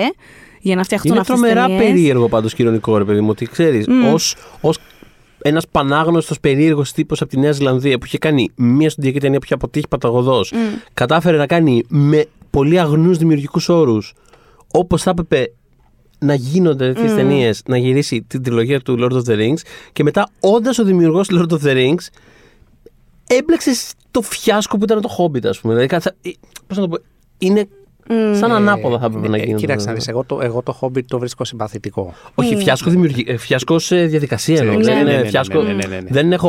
Εγώ αγαπάω πάρα πολύ ill και όλη will. στην πρώτη. Το λέγαμε. Ναι, και στο ναι, story. ναι, Εγώ το που είναι, έχουμε και, συζητήσει. είναι και πιο κοντά στο. Το, το άκουσα, σας άκουσα σε αυτό. Ε, είναι πιο κοντά και στο πνεύμα του βιβλίου η πρώτη ταινία Hobbit. Αυτό. Ε, δεν θα ήθελα. Τώρα, τώρα λίγο κάνω ένα fast forward στο τι θα πούμε μετά, αλλά Ναι. νομίζω ότι μετά Ω, τον Άρχοντα άδεια. παθαίνει ένα πρόβλημα ο Τζάξον. Γίνεται εντός πολλών εισαγωγικών μεγαλομανής. Δεν μπορεί να σκεφτεί σε μικρότερη κλίμακα. Αχα. Οπότε το Hobbit πρέπει να το κάνει επική φαντασία. Ενώ είναι παραμύθι. Δεν είναι τόσο Ναι. επική φαντασία το Hobbit. Ή το Lovely Bones που θα πούμε μετά. Είναι μια ιστορία που πρέπει να υποθεί ψιθυριστά. Δεν μπορεί να το κάνει πια ο Τζάξον αυτό το πράγμα. Δηλαδή πρέπει σκέφτεται με όρους μεγαλείου. Και το Lovely Bones, αυτό το, πνι- αυτή η εικονογραφία το πνίγει την ταινία, την, την ιστορία. Δεν, δεν μένει τίποτα. Ε, Α, ναι, μπράβο. Αυτό που έλεγα ήταν ότι στα γυρί... όταν τέλος πάντων τους έχει, τους έχει στείλει email, πες το έτσι, δεν ξέρω, μπορεί να πήρε τηλέφωνο. Ότι παιδιά, δεν φτάνουν τα λεφτά, πρέπει να τα ανεβάσουμε τα λεφτά. Ε, έχει ακούσει από τα μεγάλα κεφάλαια του studio, OK, του studio OK, αλλά υπάρχουν και κάποιοι άλλοι λίγο έξτρα παραγωγή μέσα οι οποίοι έχουν πρόβλημα και τέλος πάντων αυτό συνεχίζει τα γυρίσματά του κανονικά και λέει κάποια στιγμή κάνει γυρίσματα πάνω σε ένα λόφο και βλέπει έναν τύπο από τους παραγωγούς, ο οποίος λέει ο άνθρωπος δεν είχε κάποιο πρόβλημα ο συγκεκριμένος. Αυτός ήταν μεσάζοντας ουσιαστικά από αυτούς τους παραγωγούς, που είναι κάπως mediators μεταξύ άλλων τέλος πάντων προσώπων. Ε, και τον βλέπει λέει από μακριά, από, τώρα από το λόφο πάνω, όμως ψηλός, θέλω να φανταστείτε ένα ψηλό λόφο και θα καταλάβετε γιατί σας το λέω. Ε, τον κοιτάει έτσι από κάπου σαν μύγα μακριά και λέει στον χι άνθρωπο που είναι δίπλα του, τι θέλει τούτος; Ε, ξέρω ότι έχει πρόβλημα, υπάρχουν, πρόβλημα- υπάρχει πρόβλημα με τα λεφτά κτλ. Ωραία, οκ, να στείλετε να τον ανεβάσουν. Γιατί. ναι, μη στείλετε ρε, με το βανάκι, ξέρω εγώ να το φέρω. και λέει ο ίδιος με τα ίδια του τα λόγια, παιδιά. Δεν θυμάμαι στο IndieWire το έχει πει. Μη, don't quote me. Νομίζω, ε, νομίζω, ή Hollywood Reporter εκεί κάπου. Ότι λέει, τον έβλεπα να ανεβαίνει, να υδρώνει μισή ώρα να ανέβει το λόφο. Άρα μιλάμε για ξέρω εγώ, actual βουνό, I guess, δεν ξέρω, το λέει χίλια, αλλά δεν ξέρω γιατί. Το ξέρω, μισή ώρα λέει να Ο αγκομαχάει. να λικαβιτός ανεβαίνει. λόφος είναι, ξέρω εγώ. Μπορεί να ανέβει το λικαβιτό. Δηλαδή, Τον άφησε να ανέβει το λικαβιτό. Τον άφησε να ανέβει λοιπόν το λικαβιτό. Ε, και όταν λέει εν τέλει φτάνει εκεί, εγώ λέει συνεχίζω να κάνω τα γυρίσματα σαν να μην υπάρχει. Δεν υπάρχει. Και του λέει: Έχω στο τηλέφωνο τον χι άνθρωπο τέλος πάντων, που θέλει να του γκρινιάξει για τα λεφτά. Ε, του λέει: Τι θέλει; Ε, ε, και τα λεφτά και τα λοιπά θέλουν να σου κόψουν το budget. Πες τους να μην με ενοχλούν με τέτοια πράγματα και έχω γυρίσματα. Γεια! Και τον αφήνει να κατέβει. Μισή ώρα. Παιδιά μου, θα σας πω κάτι του πέρασε. Γιατί εγκρίθηκε το νέο budget και για αυτή την πρώτη ταινία, το Fellowship και για τις επόμενες. Ε, Νιώθω ότι ναι. τέτοια μικρά, πολύ πρακτικά πραγματάκια ε, ε, ε, παίζουν πάρα πολύ το ρόλο τους. Δεν το σκεφτόμουν και πριν που έλεγες. δεν θυμάμαι ποιος το είπε. Ε, ότι ίσως στο να εγκριθεί ας πούμε, το project όλο του Lord of the Rings ήταν και το γεγονός ότι. και, δηλαδή, τον φαντάζομαι αυτή τη στιγμή ξέρεις, μια φιγούρα σαν αυτή που βλέπουμε στις ταινίες, ξέρω εγώ. Ένα, ένα, ένα περίεργο nerd που τρέχει και του φεύγουν χαρτιά. Σαν τον από Τζόνα τα- Χιλ στο Moneyball κάπως. ναι, ένα τέτοιο πράγμα. Δηλαδή τρέχει. Πάντα και ξεμαλιασμένος. Παραμάσκαλα του φεύγουν χαρτιά κάτω, ξεμαλιασμένος, όλος σκοντάφτη. Πάντα τα με γυαλιά, flip-flops ή, δηλαδή- ή ξυπόλυτος. Πολύ συχνά ναι, ναι, ναι. ξυπόλυτος Και αυτό είναι σε στα φάση ότι, γυρίσματα. ξέρεις, δηλαδή, φαντάζομαι αυτό να γίνονται, ξέρεις, meeting στο Hollywood και να σε φάση λοιπόν, παιδιά, εντάξει, κάτι πρέ- πρέπει να κάνουμε, να διασκευάσουμε αυτό το πράγμα. Και να σκέφτονται να συζητάνε να το κάνει ο ένας, να το κάνει ο άλλος, να το κάνει. Α, ο James Cameron τι να κάνει ίσως. Και κάπως όλοι θα είχαν πετύχει αυτόν τον περίεργο τύπο που τρέχει γύρω-γύρω με τα, με τα σεντούκια, με τα χαρτιά. και- Είναι και αυτός ο περίεργος μου. Πώς το δούμε αυτόν τον περίεργο. Φαίνεται να ξέρει. Μπάσα, να βρούμε κάτι άλλο. Και κάπως. δηλαδή, νομίζω και μόνο η, η φυσική παρουσία πολλές φορές σε τέτοια πράγματα βοηθάει και το σκέφτηκα τώρα. Δηλαδή, με αυτό με το λόγο. Δηλαδή, το, ότι, το, το, το physicality αυτής της κατάστασης, ας πούμε, πιστεύω ότι μπορεί και να παίξει και αυτό ρόλο στο ότι. Σε αυτόν θα Πού το να δώσω. μπλέξουμε τώρα. Πού να, όχι το, φυσικά, αυτό με το budget, το θέμα με το budget. Το, πού να μπλέξουμε τώρα. Δηλαδή, άμα ήταν κάποιος πιο συνεργάσιμος, πιο αυτό Ναι, και τα ακούει λοιπά. τώρα, φαντάζομαι, ακούνε οι άλλοι από το στούντιο ότι άφησε το Χριστιανό να ανέβει μισή ώρα ανέβει- το λόφο. και Θα, μπλέ- θα κάπως, δηλαδή, μπλέξει. ακούγεται δηλαδή. γελίο, ξέρω εγώ, αλλά πραγματικά για τέτοια πραγματάκια θα είναι λίγο το. Πού, πού, ρε, τώρα δεν. Fuck πού- it, άντε, δώσε άλλα Πού να 30. μπλέξει, αγάματο, πόσο είναι τόσα. Πάρ εδώ, πάρτα να μας αφήσει ήσυχους. Δηλαδή, δεν ξέρω. Ε, δεν- ξέρεις τι, και δεν είναι εκεί λίγο έτσι μ, δεν ξέρω, εμπνευστικό, ε, ψυχοτικό, πώς να το πω. Αυτό το attitude που είχες σε εκείνη τη φάση στο loft. Δηλαδή, σκέφτομαι, τώρα, τώρα που το συζητάμε βασικά το σκέφτομαι επί τόπου, ότι πόσες φορές ρε παιδί μου στη ζωή και στα επαγγελματικά και σ- κάποια πράγματα τα παραψυρίζεις. Και ίσως άμα απλά σηκώσει ένα φρύδι και πει. «Α, ε, παρά, ε, ε», ίσω λυθεί, λυθεί κάτι πολύ πιο εύκολα εν τέλει. Δηλαδή, το έχεις στο μυαλό σου μεγεθύνει. Και στο τέλος, άμα λίγο προγγίξεις τον άλλο που λέγει η γιαγιά μου, άμα του τρίξει λίγο. Δεν μας αυτό και εσύ και ο γρήλος σου που λέει το ανέκδοτο. Ναι, δεν σου λέει να Ε, βρεις. ε, Ναι, να πεις ρε παιδί μου. Αχ, τώρα ειλικρινά Θοδωρή, δανείζομαι, δεν μπορώ τώρα να ασχοληθώ με αυτό, βρέστα. Και γυρνάς και την πλάτη σου και γυρνάς στον υπολογιστή και συνεχίζεις τη δουλειά σου. Ναι. Εκείνη την ώρα που ο Θοδωρής, ας πούμε, έχει συγκεκριμένα πράγματα, δρόμους που μπορεί να ακολουθήσει. Είναι πολλές πιθανότητες απλά να μην σε ξαναενοχλήσει. Ακρι- Το, το έχουμε υποτιμήσει αυτό το πράγμα στη ζωή Ακριβώς μας. αυτό, ακριβώς αυτό. Ναι. Ισχύει, ισχύει. Οπότε ναι, είναι, είναι inspirational κάπως αυτό το πράγμα. Συνδέεται λίγο με το physical κομμάτι που λέγαμε για το, για το Lord of the Rings. Και... Ε, Ναι. Το κάνει το Lord of the Rings, τσεπώνει και τα Oscar του. Είχε και μια υποψηφιότητα σενάριο από πριν από το Heavenly Creature, οπότε ήταν και λίγο στο. Ήταν ακαδημαϊκός. Ναι, και Ναι. ήταν ξέρεις, το καινούριο μας παιδί. Κάπως έτσι γίνεται. Πάντα όταν μπαίνουν καινούργιοι υποψήφοι, ρε παιδί μου, πλέον ξέρεις ότι στις επόμενες ταινίες τους είναι πολύ πιθανό να ξαναβρεθούν κάπως υποψήφοι, ας πούμε. Ε, και πάμε King Kong. Οπότε Ε, αυτό είναι το blank check που λέγαμε πριν. Δηλαδή, στην ουσία. Ακριβώς, Δηλαδή είναι ναι. το, το ότι έκανε το Lord of the Rings. Σ' ακούμε. Ποιο King είναι- Kong. Ποιο είναι το όνειρο ζωής σου; Ναι, King Kong. Θα το κάνω ένα τρίωρο έπος. Πόσο είναι, δεν ξέρω το King Kong. ε, Είναι- Τρεις ώρες είναι το κανονικό το theatrical, τρεις- τρία ώρες και 20 λεπτά είναι το. Θέλω να κάνω extended. μια τρίωρη διασκευή του King Kong τοποθετημένη στην original. Δηλαδή, Ναι. δεν θέλω μοντερνιές και τέτοια. Θέλω να κάνω αυτό. Μμ. Καλά. Κάντο. Καλά, παιδί μου, κάτω. δηλαδή. Καλά, ε, παιδί. Α, Εντάξει, α, μάνα κάντο. μου, κάντο. Κάντο. Κάντε, πάρε τα λεφτάκια και Πάτα, αυτά. εντάξει, ναι. Θα Να έχω και αυτό πούμε- τον ε, Andy Serkis, θα έχουμε motion capture, είπανε, ξέρω, έπος, θα έχουμε δεινοσαύρους μέσα, δεν ξέρω πώς το πούλησε, πώς τους ξεγέλασε έτσι. Ε, ήταν και Πολύ η καλά πιο για τους ξεγέλασε, αλλά ναι. ακριβή ναι. παραγωγή, παιδιά, τότε πάλι. Δηλαδή είχε σπάσει και εκείνο το ρεκόρ. Πλέον έχει φυσικά ξεπεραστεί και το budget του King Kong και άλλα χίλια budget που είχαν. ε. Τώρα πλέον που η κάθε ταινία για να ψεύδει τον εαυτό της σε επίπεδο blockbuster πρέπει να κάνει 400 εκατομμύρια. Έχουν ξεπεραστεί αυτά τα επίπεδα του King Kong, ξέρω εγώ. Αλλά δεν ξέρω πώς αισθάνονται οι ακροατές για το King Kong, γιατί είναι αρκετά υποτιμημένη ταινία ε, για μένα. Αλλά έχετε βρεθεί τώρα με τρεις ανθρώπους που αρέσει και στους τρεις πολύ το King Kong του Peter Jackson. Βασικά, εάν θέλουμε να βρούμε τις, ε, βασικές, τις δύο βασικές ρομαντικές ταινίες δεκαετίας, δηλαδή ξέρω, που είναι υποδείγματα νεορομαντισμού, είναι ο King Kong και το Fountain. Αυτά τα δύο. Πολύ ωραία. Αχ, ναι, με, μάγει, με, με ταξίδεψε και εμένα. Ε, σε- Μμμ. σε- κοιτάξαμε, Έκανα- για να δεν έχετε εικόνα, κοιτάξαμε Ναι. και δύο το Γιάννη έτσι λίγο. Α, Αυτό έκα- ε- έκανα κι εγώ ένα πολύ βαθύ. μμμ, έτσι κάπως. Ταξίδεψε Ε, μας το- το- ρομαντικά, ο, νεορο- ρε, για. ο νεορομαντισμός ήταν αυτό. Ναι, που τσιτσίρισε λίγο έτσι. ναι, αυτό το- Γέμισε την αίθουσα. ε, εν τω μεταξύ, είναι τόσο cute το King Kong σε αυτή την ταινία. Είναι τόσο μικρός καταρχάς. Βασικά, η βασική, εγώ έχω καταλάβει ότι η βασική απορία. Και ήταν και τώρα που το βλέπαμε στο σπίτι του, του boyfriend, όταν ξεκινήσαμε να το βλέπουμε, σε φάση.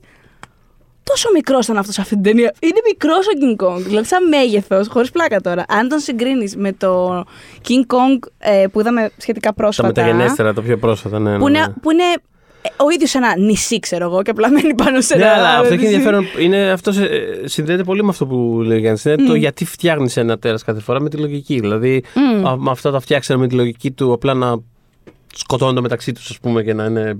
Με τον Godzilla εν big, τέλει, bigger, ναι, better. προφέλουμε. Ε, Ναι. Ωραία ενώ ταινία αυτό- αυτή, by the way. Το έχουμε συζητήσει από Ποιο; αυτό το podcast. Το Godzilla vs. Kong μας άρεσε η τελευταία. Ε, εγώ είμαι λίγο ντεμή, αλλά Α, έχω. Ε, Ε, εγώ υπάρχουν όχι, ναι. καταγεγραμμένα τα ηχητικά Ναι, αυτά. όχι. Ναι, ναι, ναι, Μα όχι και σε λέω. αυτά έτσι είμαι.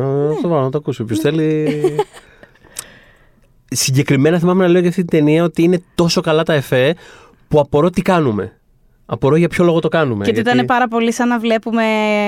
Ε, ε, 50s ε, Ηθοποιούς κίνηση. κιόλας να το κάνουν, Ναι, ε, actual- σαν να βλέπεις ηθοποιούς να κουνιούνται μέσα σε στολές και κάπως τα καταφέραμε τα CGI να προσωμιάζουν αυτή την αισθητική της κίνησης. Μμ, Στη συγκεκριμένη ταινία το έχουν κάνει Ναι. πραγματικά πάρα Ε, πολύ καλά. ό- Όμορφη ταινία, απλά ξέρεις. Αυτό σου, είναι και το μόνο θετικό στοιχείο της ταινίας για μένα. Ναι. Αυτό που περιγράψεις τώρα. Σίγουρα δεν είναι η πλοκή της που δεν βγάζει makes no damn sense. Γενικότερα αυτό λέγαμε με το Θοδωρή όταν το σχολιάζαμε, όταν είχε πρωτοβγεί. Σε φάση ότι απλά ήταν σαν να αποφάσισαν αυτός ο επιστήμονας θέλει να πάει στο νησί για λόγους. Πραγματικά. Δηλαδή Ναι. αυτά που προσπαθούσαν να κάνουν μετά με το παρελθόν και τη φυσική και τη. τι δεν βγάζει κανένα νόημα. Απλά έπρεπε να οδηγηθούμε σε ένα σημείο αυτό να χτυπιούνται μεταξύ τους σε μια πόλη και να βλέπουμε τι γίνεται. Επειδή Ναι. είναι πολύ βασικό. Πολύ Ναι, βασικό. ναι, το ακούω. Γιατί οι προηγούμενες ταινίες, ακόμα και αυτές που μου άρεσαν σε, αυτό- σε ένα πλαίσιο, τέλος- σε ένα βαθμό μάλλον, ήταν λίγο λασποειδή. Η συγκεκριμένη ταινία τους έχει ένα νέο city vibe Χρωματάκια, αυτό. ναι.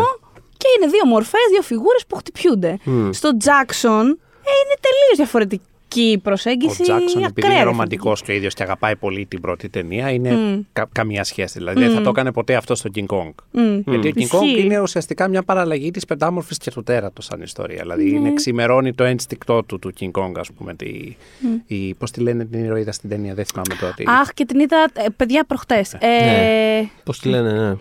Αχ, Τι ηρωίδα; μ, ε, είναι από Α, απλά δεν θυμάμαι αν είναι Αν ή αν είναι Άλλης. Ε, Τέλος πάντων, δεν έχει ένα σημασία. τέτοιο. Πάτα, ναι. δω. Ο Τζάξον πάντως στην ταινία περισσότερο κοντά νιώθει τον χαρακτήρα του που υποδίδει ο Τζακ Μπλακ, αυτό τον κινηματογραφιστή. Μμ. Ναι, ναι, ναι. Το οποίο είναι και εμπνευσμένο Αν, casting. Αν Αν. Ντάρο τη λέγανε, ναι. Έπεσα μέσα. Είναι; Πάλι καλά. Είναι και Εμπνευσμένο- εμπνευσμένο ναι. casting για μένα. Ναι. Δηλαδή έχει αυτή την αιμονή στο βλέμμα, αυτή τη βαλαβομάρα που θέλει. Και επίσης θέλει να. Ε, είναι ενδιαφέρον το ότι. Τώρα θα αρχίσω να λέω από αυτά που θα με κοιτάτε πάλι έτσι πριν. Απλώς το σηκώνει ταινία. Ναι. Είναι μια ρομαντική ταινία, οπότε είναι μια ταινία για το ρομαντικό ιδεώδες. Απλώς αυτό το, το, το τι πραγματικά συμβαίνει το ξέρουν οι δύο πρωταγωνιστές πάνω στο πύργο, δηλαδή η Naomi Watts και ο King Kong. Ε, ο σκηνοθέτης που στο τέλος είναι αυτός που λέει τελικά η ομορφιά σκότωσε mm, τέρα, ναι. το βλέπει σαν παρατηρητής. Δεν ξέρει γιατί πραγματικά μιλάει, γιατί γι' αυτό ξέρουν μόνο οι πρωταγωνιστές. Ε, και μ' αρέσει αυτό σε αυτή την ταινία. Άμα το- πολύ φέρνεις ωραία πρώην παρατήρηση. δικηγόρο στο Ε, podcast, βλέπεις. Πολύ ωραία. Μπράβο. Ε, μα είναι αλλιώς πολύ το ωραία χρησιμοποιεί τη παρατήρηση. γλώσσα. Δηλαδή στην καρδούλα μας τώρα. Παιδιά, μίλησε. με, με, με συγκινείτε. Όχι, εσύ συγκινήσε μα. Τώρα να βάλουμε τα κλάματα Ναι, εδώ ναι, πέρα. ναι. τώρα με το- Όχι, αυτό είναι Γενικά, πάντως πολύ ωραίο, όλο όντως, το- πολύ- όλο το τελευταίο μέρος που τώρα περιγράφει τόσο φανταστικά ο Γιάννης, ε, ρε παιδιά είναι τέλειο. Δηλαδή από την...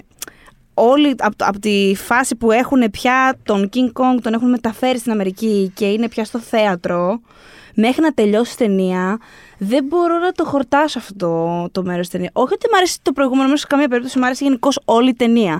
Απλά το τελευταίο της μέρος είναι ακραία ωραίο. Δηλαδή, είναι, καταρχάς είναι πανέμορφο. Ε, τα εφέ έχουν καλογεράσει σε πάρα πολύ σημαντικό βαθμό. Μπορείς βέβαια να δεις, ναι, προφανώς καταλαβαίνεις κάποια backgrounds, ok, αλλά είναι, πολύ, είναι ακόμα καλοφτιαγμένο, πολύ θεωρείται, δηλαδή δεν έχει κακογεράσει καθόλου.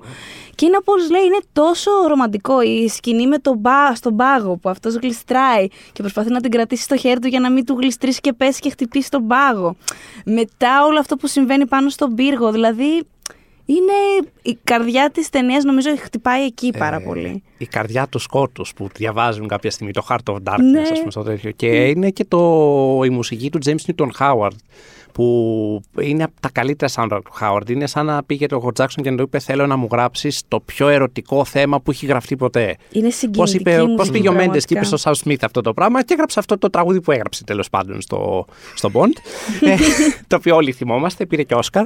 Εγώ, εμένα μου αρέσει. Αυτό θυμάμαι ότι αρέσει. Εντάξει, παθητικό. Ε, Σε σχέση με εκείνο το πράγμα του Jack White, ας πούμε, ή το άλλο του Chris Cornell, μια χαρά είναι. εντάξει, Ήταν ναι. όμως την ίδια χρονιά που ήταν για το Furious 7 ε, It's been a Δεν ήταν long υποψήφιο αυτό όμως. day. Δεν ήταν. Α, δεν είχε μπει καν. Δεν είχε Μπράβο, μπει καν ναι. υποψήφιο. Μπράβο, Ε. γιατί θυμάμαι να συζητάω ότι είναι δειλή και ότι πρέ- επειδή είναι ραπ το κομμάτι, Ναι. δεν το έχουν βάλει. Και όχι μόνο επειδή ήταν ραπ, γιατί έχουν βάλει κανένα δυο στο παρελθόν, τρία. Επειδή ήταν και Fast and Furious, εντάξει. Επειδή ήταν Fast and Furious, ναι, και επίσης επειδή ήταν τόσο τρομακτική επιτυχία όλη τη χρονιά παρά ήταν νομίζω commercial.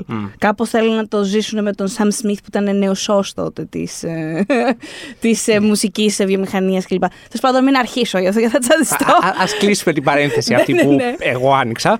Ε, και συγγνώμη γι' αυτό. Ε, Όχι, παρακαλώ. Για το soundtrack όμως έλεγες, ναι. Ναι, αυτό. Ε, οπότε βοηθά πολύ αυτή την ατμόσφαιρα της ταινίας και να μην παραγνωρίζουμε και το μεσαίο μέρος της ταινίας, το οποίο είναι εκτός πέρα από το κομμάτι του θεάματος, έχει πάλι ένα φλερτ με το horror. Δηλαδή αρχίζει, βάζει κάτι λεφακούς, είναι εκεί το παιδάκι που κοιτάζεται τέτοιο. Είναι η ζούγκλα έτσι εντελώς απειλητική.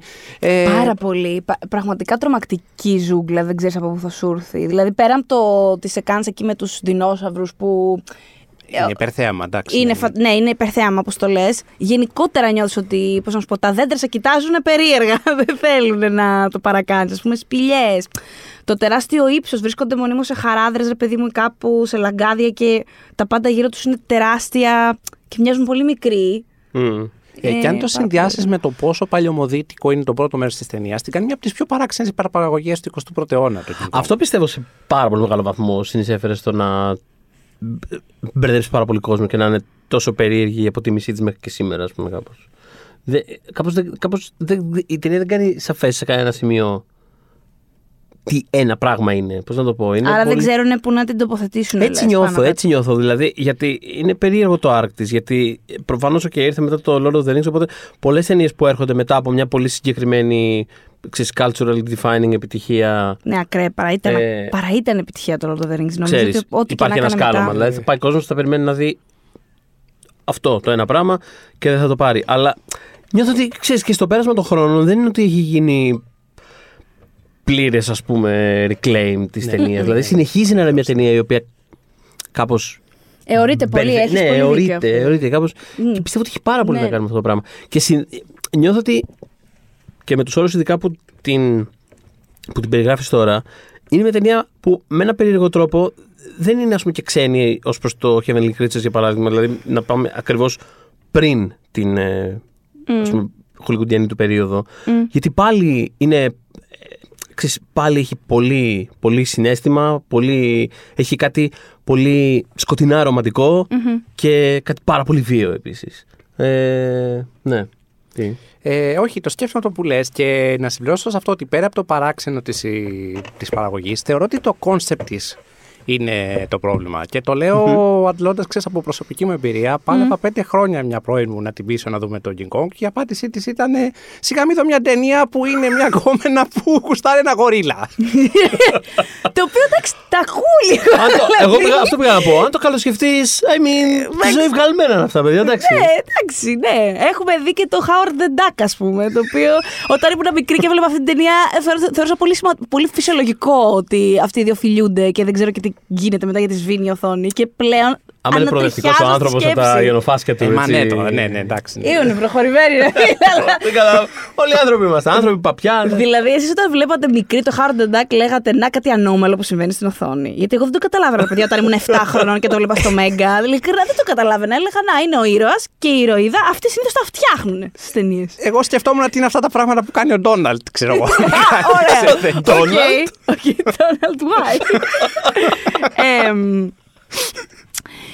Ναι, όχι. ε, νομίζω, ότι έχει, νομίζω ότι το ξεκλείδωσες λίγο στο κεφάλι μου, Θοδωρή, με αυτό που είπες. Γιατί ε, υπάρχει, υπάρχει, ρε παιδί μου, η συζήτηση ότι έχει υποτιμηθεί αυτή την ταινία, αλλά όντως δεν ε, έχει γίνει γερό reclamation της συγκεκριμένης ταινίας. Ναι, και δεν, και δεν είναι και ότι ξέρεις, δεν είναι ότι είχε μισηθεί όταν βγήκε. Πώς να το πω, δηλαδή είναι α- αυτό. Υπήρχε α, μια Η χλιαρίλα. λέξη που είπες, το εωρείται, αυτό είναι το σωστό. Δηλαδή κάπως είναι αυτό. Και τότε και τώρα κάπως νιώθω. Ναι, ναι, πα- αυτό το εωρείται, όντως είναι το κατάλληλο ρήμα. Ε, δεν είναι το, νομίζω ότι το βασικό είναι ότι για να γίνει αυτό το reclaim θα πρέπει να την αγαπάει ο κόσμος. Την αγαπούν μερικοί παράξενοι, σαν εμάς. δεν την αγαπάει ο κόσμος. Ισχύει. Είναι και τρίωρη η ρημάδα. Αλλά δεν θέλω να σταματήσουμε, δεν θέλω να περάσουμε το King Kong πριν κάνουμε μια λίγο πιο ειδική μνήμα στο γεγονός ότι ο Άντι Σέρκη παίζει. Καλά, πέρα από τον King Kong προφανώς. Ε, παίζει τον καλύτερο Popeye που θα μπορούσαμε να έχουμε ποτέ στο σινεμά. Δηλαδή, ο χαρακτήρας του είναι ο Ναι, ναι, Popeye. ναι, ναι, ναι, ναι. Και δεν ξέρω γιατί δεν είναι. Δηλαδή. είναι εκεί, ήταν εκεί, ήταν ακριβώς εκεί. Άμα θέλαμε να κάνουν ξανά ξέρω εγώ, ταινία με τον Popeye. Δεν ξέρω. Η αλήθεια είναι ότι το σκεφτόμουν όσο έβλεπα την ταινία ότι θα με ενδιαφέρει να δω μια ταινία που πάει. Νομίζω πως μάλλον όχι. Αλλά να, μην είμαι κι εγώ σαν την πρώην σου που αναρωτιόταν γιατί να δει το γορίλα με τη. Αυτό είναι μια ταινία με Ναι. ένα ναύτη που τρώει σπανάκι, ας πούμε. Ξέρεις, Ναι, και, ναι, εντάξει, Και όχι. δεν έχει κάνει ο Φασμπίντερ. Ε, λοιπόν, Αγαπούσα Ε, πάρα πολύ μικρή το, το συγκεκριμένα τα καρτούν. Αλλά ξέρει. Τα που πάει του. Ναι, αυτό. πέθαινα, πέθαινα. Ναι, φανταστικά, Ε, φανταστικά. Γι' αυτό ίσως κιόλας δεν νιώθω καμιά ανάγκη να, Εμένα μου αρέσει να και η δω ταινία live του action. Altman. I guess. Πάρα είναι ένα πολύ. ζωντανό καρτούν. Είναι Είναι ένα, πα- ναι. Μ' αρέσει πάρα πολύ Ναι. αυτή η ταινία. Πραγματικά πάρα πολύ. Δηλαδή, μιλάω για παρεξηγημένες ταινίες, ας πούμε. Ε, τη θεωρώ πραγματικά από τις καλύτερες ταινίες του Altman, τον οποίο το λατρεύω. Απλώς Ε, είναι κάτι δικό του. Δεν έχει τόση σχέση με τα στρεπάκια και τα όχι, τέτοια. είναι, Ναι, είναι, αυτό είναι, είναι ένα πράγμα. Κάπως του κάτσε να κάνει αυτό το πράγμα. Αλλά ε, δηλαδή είναι, είναι από αυτά ρε παιδί μου, δηλαδή, πώς να το πω. Άμα δεν κάνει celebrate τέτοια, τέτοια κινηματογραφικά οράματα, τότε εντάξει, τι στο καλό καθόμαστε και κάνουμε τώρα. Συμφωνώ. Δηλαδή, πραγματικά ο άνθρωπος έβγαλε το κεφάλι του κάτι που πραγματικά το βλέπεις και λες από πού και γιατί. Αλλά και μπράβο κιόλας. Δηλαδή, τι να πω, εγώ είμαι πάρα πολύ. Κάπως στηρίζω έτσι πάρα πρέπει να πολύ. δημιουργήθηκαν στα 80s τα χελονιτζάκια. Θυμάστε που το συζητάγαμε κάποια στιγμή. Ότι στα 80s, ρε παιδί μου, οι άνθρωποι απλά δίνανε πράσινο φως Τι έχεις σκεφτεί, τι είδες σε όνειρο αφού είχες κάνει ένα κιλό, ξέρω εγώ, μαριχουάνα; Είδα χε, χελώνες που μεγαλώνουν στους υπόνομους και γίνονται νίντζας γιατί τις εκπαιδεύει ένας αουρουραίος και στο μεταξύ μιλάνε και τρώνε πίτσα. Και σου λέει όχι. Και ο εχθρό βεβαίως. του είναι ένας εγκέφαλος. Και έχουν και, Ναι. ο- ναι, ναι, ναι. Και έχουν Πολύ και βασικό. ονόματα αναγεννησιακών καλλιτεχνών κιόλας. Αυτό έχω. Ε, πάει ο- Βεβαίως. Αυτό πάει ο Γιάννης και έχω Πολύ πει, σωστά. Αυτό έχω σκεφτεί. Και του λένε γιατί ήταν νομίζω κόμιξ σε πρώτη φάση. Εντάξει, γράφτο. Πολύ και μετά ωραία. τους πει να σου πω κάτι. Κάντο Τα διαβάσανε. κιόλας. Κάντο και μια σειρά. να πάει στο διάλογο, ας πούμε. δηλαδή, κάπως έτσι πρέπει να γίνει και αυτό που πάει. ε, μ, αλλά να, κάπως οργανικά φτάνουμε στο, La- στο The Lovely Bones και γιατί λέω. Πριν ρε. το Lovely Bones, Ναι, θέλω πες. απλά για, Μμ. για να κλείσουμε το, για το King Kong, επειδή συ- συζητάμε και λίγο για το πώς ήρθε η ταινία ξέρεις, μετά το Lord of the Rings και το βάρος του, του Lord of the Rings, το ένα και το άλλο κτλ. Και, και επειδή αναφέρθηκε πιο πριν και κάπως μιλήσαμε λίγο και για τα, και για τα Oscar γενικώς. Ε, είναι, είναι ταινία που ξέρεις αυτομάτως μετά το Lord of the Rings. Έχεις κάνει την ταινία που έχει ψαρώσει περισσότερος ε, από οποιαδήποτε στην ιστορία των Έχει Oscar. κάνει το μοναδικό clean sweep που έχει, Ναι. πάρει, έχει πάρει Ε, ποτέ στο είναι αυτό το, το ότι by default ξέρεις κάνοντας το επόμενο πράγμα θα είσαι στην οσκαρική συζήτηση το οποίο είναι, είναι ένα περίεργο βάρος πολλές φορές να έχουν ταινίες. δηλαδή το βλέπουμε ακόμα ε, ε,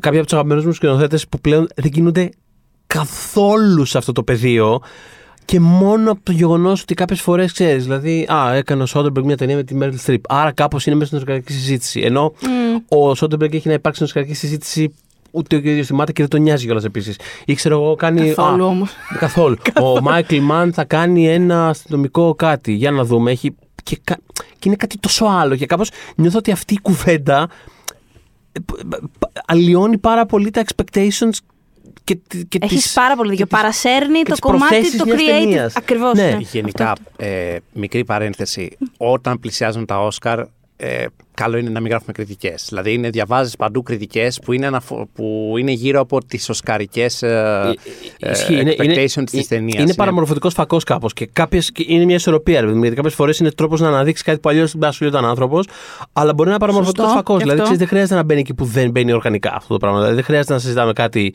με δεδομένο το ότι α, αυτό μπορεί να φτάσει εκεί ή ξέρω εγώ. Ε, αν είναι δυνατόν ξέρω εγώ, να συζητήσει για τα Όσκαρ αυτή η ταινία. Who cares, δηλαδή πραγματικά. Και Αυτό βέβαια, είναι- ε, και βέβαια κάποιες φορές ε, κάνει κακό και στην αποτίμηση της ταινίας. Παίρνει ας πούμε Ακριβώς το artist αυτό. Oscar και διαβάζεις μετά Oscar bait. Το δηλαδή, ποιο, το, το; artist. Και διαβάζεις μετά ότι ήταν Oscar bait. Δηλαδή καθόταν ο Χαζαναβίσιος και είπε τι θα κάνω για να πάρω Oscar, θα κάνω μια φοβή Ναι, ταινία, ρε, ξέρω εγώ, φίλε. στη Γαλλία. Ασπρόμαυρη γαλλική. Με τον Ισαρτάν, ας πούμε, ναι, και θα πάρω Oscar, θα τα σαρώσω, εννοείται. Άσε με τώρα. Συ- Αυτό ακριβώς αυτό, αυτό ακριβώς εννοώ λέγοντας ότι αλλοιώνει την, ε, ακόμα και τις προθέσεις και την συζήτηση γύρω από μια ταινία. Και μια ταινία σαν το King Kong που είχε προφανώς ο Oscar Buzz. Ε, Πήρε και τρία Oscar, Πήρε- ε, δύο πήρε- ήχους και ένα οπτικά εφέ, αν πήρε θυμάμαι ναι, καλά. τρία τεχνικά Oscar και ήταν ψήφιο για άλλο ένα. Δηλαδή ήταν, ε, ναι, αλλά, αλλά ναι. εκεί, τεχνικά κυρίως. Οπότε ξέρεις και αυτό ακόμα. δημι- Δηλαδή το γεγονός ότι ο Peter Jackson ήταν υποψήφιο για χρυσή σφαίρα σκηνοθεσίας. Ε, οπότε. Υπά, δηλαδή, θέλοντας και μία, ρε παιδί μου, αυτό το πράγμα υπάρχει μέσα στη συζήτηση. Οπότε ξέρεις, όταν βγαίνουν υποψηφιότητες και είναι υποψήφιο μόνο για τεχνικά, είναι σε φάση. Ε, εντάξει, ναι, γιατί δεν άρεσε η πραγματικότητα σε κανέναν. Οπότε καταλαβαίνετε, είναι λίγο αποτυχία. Ναι, όταν τα Marvel όμως είναι μόνο για τεχνικά, δεν μιλάω. Όλες σας, όλους σας αρέσουν αυτά. είναι, είναι μια πολύ περίεργη, ένα πολύ περίεργο πράγμα να φορτώσεις πάνω σε μια ταινία. Οπότε σίγουρα, δηλαδή, πέρα από τα προηγούμενα που συζητήσαμε, έρχεται και αυτό από πάνω καπέλο που απλά μπερδεύεσαι και λες για ποιο λόγο συζητάμε γι' αυτό και τι τι σχέση έχει με, τις, με την ίδια την καλλιτεχνική ας πούμε, αποτίμηση της ταινίας. Τέλος πάντων, παρόλα αυτά. Και όντως πιστεύω ότι. Έτσι έχω καταλάβει τέλος πάντων ότι τα Όσκαρ τον ίδιο τον Τζάξον τον ενδιέφεραν ε, σε ό,τι αφορούσε το Lord of the Rings γιατί ε, μετά το Fellowship που ήταν, δεν το περίμενε κανένας ότι θα είχε τόσες υποψηφιότητες, άρχισαν μέσα στο στούντιο να παίρνουν σοβαρά αυτό που έκανε. Ε, και το έχουμε αναφέρει και στα προηγούμενα podcast. Οπότε έχω καταλάβει ότι τον Τζάξον τον ενδιαφέρει καθαρά, τον ενδιαφέρει καθαρά σε αυτό το επίπεδο όλη η κουβέντα για τα Όσκαρ. Χωρίς αυτό φυσικά να σημαίνει ότι ο άνθρωπος δεν συγκινήθηκε και καταχάρηκε όταν ξέσκησε και το return και έγινε τι έγινε. Αλλά θέλω να πω, δεν, επειδή αναφέρθηκε και ο όρος Oscar Bait, δεν, πραγματικά δεν πιστεύω ότι ο Jackson δεν νομίζω ότι συγκαταλέγεται στους δημιουργούς που κάνουν πράγματα με. ή, ή εκείνη την περίοδο τέλος πάντων με τέτοιο στόχο. Αυτό. Όχι, Δεν όχι, το κα- πιστεύω. Καθόλου. Καθόλου. Και παρόλα αυτά, αυτό να πούμε ότι όπως είπε. Και αν ήθελε θα έκανε κάτι πιο μικρό τύπου Heavenly Creatures μετά Ναι, για ναι. να πάει στα Oscar. Θέλω να πω, δεν θα έκανε το King Kong, ρε παιδί μου. Που... Ναι. Κάνει μετά το Lovely Bones λοιπόν. που είναι πιο Λοιπόν, μικρό. αυτό Ναι, θα πω. είναι Λοιπόν, αυτό, ναι. παίρνει λοιπόν τα τρία. Παρόλα αυτά παίρνει τρία Όσκαρ του το King Kong και φτάνουμε μετά στο Lovely Bones. Ε, μην ξεχνάμε με τη μία θρηλυκή υποψηφιότητα για το Όσκαρ Βιτάντρικο ρόλο για τον ε, Stanley Tucci. Που υπάρχει και το κλασικό κλιπάκι που ο Stanley Tucci βλέπει το Όσκαρ κλιπ του στην απονομή και έχει ένα ύφος μετά σαν να λέει Γιατί, για ποιον λόγο είμαι εδώ πέρα, ντρέπομαι, Πραγματικά. συγγνώμη, θέλω να Παιδιά. ζητήσω συγγνώμη από όλους. Να ξεκινήσουμε από αυτό. Δηλαδή, κάνεις αυτή την ταινία και κάνεις το Stanley Tucci έτσι. Δεν υπάρχει ίχνος λεπτότητας. Δηλαδή, αυτόν τον άνθρωπο τον βλέπεις να αγοράζει καραμέλες από το περίπτερο και καλείς στην αστυνομία, ας πούμε. Είναι, Εννοείται. είναι, είναι Όχι, καρικατούρα είναι ακριβώς, παιδόφιλου. είναι η μορφή του ανθρώπου που θα φοβόμουν σίγουρα μικρή και είναι ρε παιδί μου, αν πει. Σκέφτηκα επειδή είπες αυτό, δεν υπάρχει μηδέν λεπτότητα. Ε, μου ήρθε στο μυαλό από το Game of Thrones. Η αλήθεια είναι δεν ξέρω αν έβλεπες Γιάννη. Ε, έχω, δει, Έχεις ψηλωδεί. έχω δει μια μισή σεζόν και την τελευταία. Ωραία, μου φτάνει γιατί. Ε, Δυνατός. ήθελα, Ε, αυτό που έπρεπε. Ναι. Ήθελα να μιλήσω με ένα ας πούμε, παράδειγμα τέτοιο. Έκανα αυτό το συνειρμό τώρα. Ο Littlefinger, ας πούμε, στα βιβλία. Makes total sense γιατί τους παίζει όλους μπάλα. Δηλαδή είναι τόσο σκιώδης και δείχνει άλλο πρόσωπο στον καθένα. Βγάζει απόλυτο νόημα ότι δεν έχουν πάρει είδηση ότι μιλάμε για ένα κατακάθι. Και Στη αυτό σειρά. μόνο, μόνο δεν γυρίζεις στην οθόνη να μουστάκι, αυξήσει ρε το φίλε. μουσι του. Ας πούμε, σε βάζει, Ρε παιδιά, Στην πραγματικά. έπαιρε πάλι. είναι, είναι πολύ καλό equivalence αυτό. Γιατί πραγματικά, δηλαδή βλέπεις το Littlefinger στη σειρά και λες, γιατί καν του μιλάνε άνθρωποι. και βλέπεις και το Stanley του στο Lovely Bones και λέει, γιατί μένεις σε γειτονιά, ξέρω εγώ. Δηλαδή, δεν- δεν- δεν- Γιατί αφήνετε τα παιδιά να το πλησιάσουν; γιατί, γιατί, παρά είναι. Αυτό που έλεγα πριν, ε, ότι κάπως οδηγούμασταν ε, οργανικά στο Lovely Bones, είναι γιατί έχω μια θέση, ρε παιδί μου. Θεω, ε, δεν θεωρώ ότι. Μάλλον. μ, δεν θεωρώ ότι υπάρχουν unadaptable πράγματα. Θεωρώ ότι είναι μέχρι να βρεθεί ένας τεχνίτης να σου φτιάξει ένα βιβλίο που θεωρείται unadaptable, να, το, να βρει έναν τρόπο να το ξεκλειδώσει. Οπότε, σαν θέση, δεν πιστεύω ότι υπάρχουν βιβλία που για κανένα λόγο δεν μεταφέρονται. Όπως είχε γίνει και με το Lord of the Rings που ήταν, ας πούμε, διαβόητο ότι δεν μπορεί να μεταφερθεί στην οθόνη. Ή, ας πούμε, να, το Gerald's Game του Stephen King που το έκανε ο Mike Flanagan για το Netflix, που είναι πραγματικά notorious. Λέγανε μια ζωή, θυμάμαι το βιβλίο του Stephen King που κανείς δεν μπορεί να αγγίξει, γιατί είναι όλος εσωτερικό μονόλογος κλπ. κλπ. Βρέθηκε ένας που το έκανε πάρα πολύ τίμια και βγήκε. Έχω ερώτηση, το έχετε διαβάσει αυτό; Ναι, το, Το λέω. τέλος του βιβλίου είναι το τέλος της ταινίας; Πάνω κάτω. Ε, ο King φταίει τότε γι' αυτό. ε, Όπως λέει ένας φίλος, είναι λες και τα τελευταία δέκα λεπτά τα γύρισε ο Κούτζο το βρωμόσκυλο.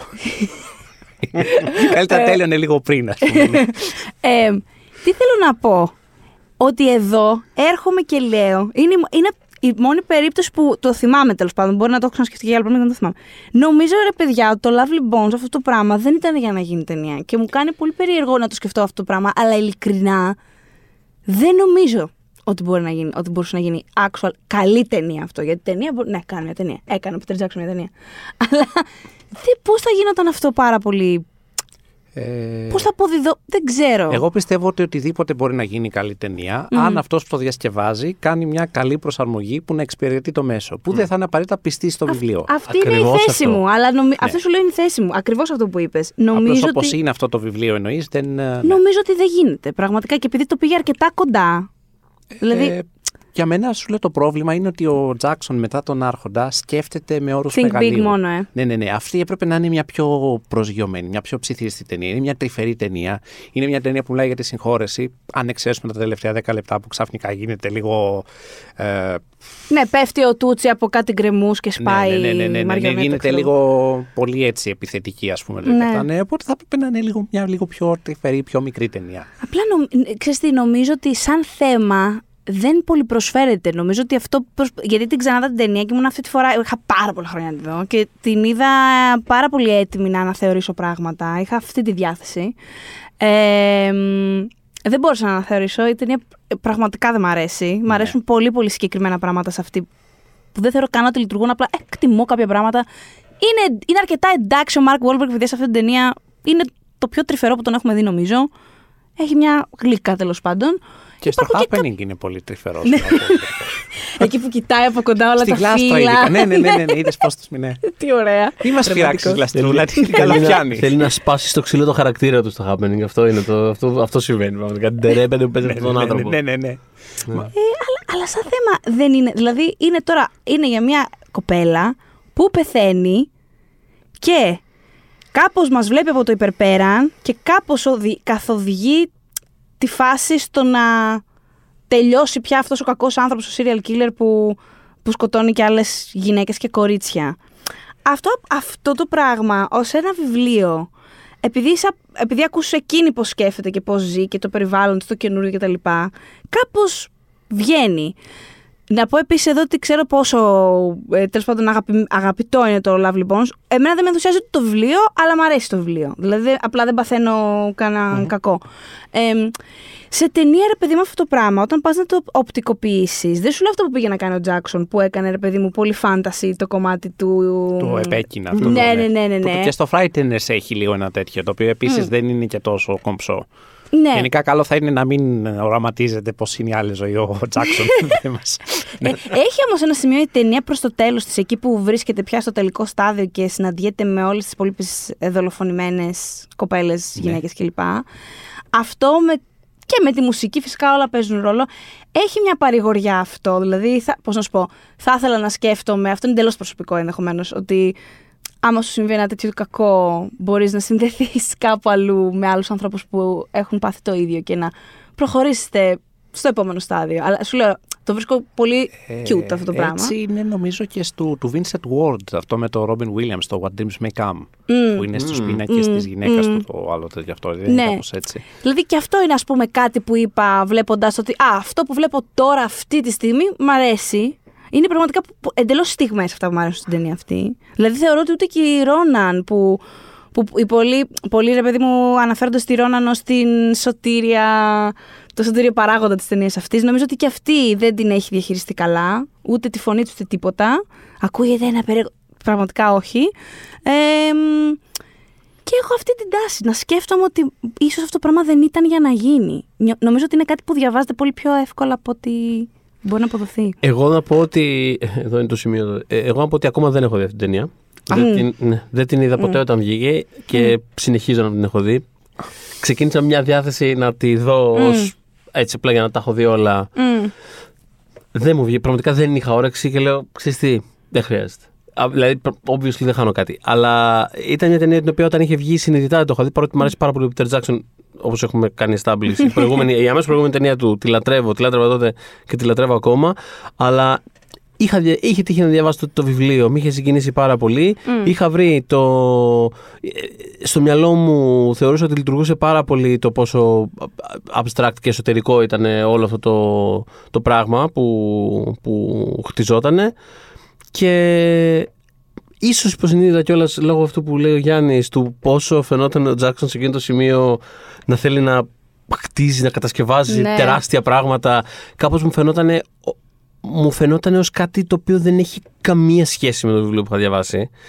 Και σκεφτόμουν ε, ότι δεν, δεν είναι κάτι που δεν χώρεξε να δω. Είχα δει λίγο και το τρέιλερ και απλά μου φάνηκε τελείως αντίθετο από αυτό που θα ήθελα εγώ, ρε παιδί μου. Είδες, Αν μα είναι η λέξη που χρησιμοποίησε τώρα που την περιγράφει στο βιβλίο. Είναι abstract και εσωτερικό. Ναι. Η ταινία αυτή είναι κυριολεκτική Ακρι... και είναι τελείως εξωστρεφής. δεν έχω δει. Αλλά αυτή, αυτή, αυτό μου έδωσε και μου φάνηκε ω κάτι τόσο επιθετικά αντίθετο από αυτό που εγώ μέσα μου είχα πάρει από αυτή την ιστορία. Που απλά δεν είχα όρεξη να τη δω. Δηλαδή λέω, mm. Τι, Α μείνουμε τόσο αγαπημένοι που είμαστε. Δεν χρειάζεται. Εγώ δεν έχω διαβάσει το βιβλίο και η ταινία με απέτρεψε από το να το κάνω και φαντάζομαι ότι. Ναι, ναι, ναι, ναι, ναι. Εγώ είχα διαβάσει το βιβλίο μετά την ταινία. Ε, σε μια απέλπιδα προσπάθεια. Ήμουν σε δεν μπορεί να είναι έτσι το βιβλίο. Όσος κόσμος το λατρεύει. και σίγουρα μου άρεσε πάρα, πάρα πολύ περισσότερο από την ταινία. Ε, και θυμάμαι ότι είχα πάει με. Ε, εγώ γούσταρα πάρα πολύ να δω τη συγκεκριμένη ταινία, γιατί ε, δεν είχα διαβάσει το βιβλίο σαν εσένα από πριν. Ε, και γουστάροντα τον Jackson. Και επίσης έχοντας ως αγαπημένο το Heavenly Creatures και θεωρούσα ότι είχα καταλάβει ότι έχει να κάνει, ξέρεις, θα υπάρχουν κάποια κοινά σημεία mm. τέλος πάντων. Ότι είναι λίγο πιο back to basics Jackson.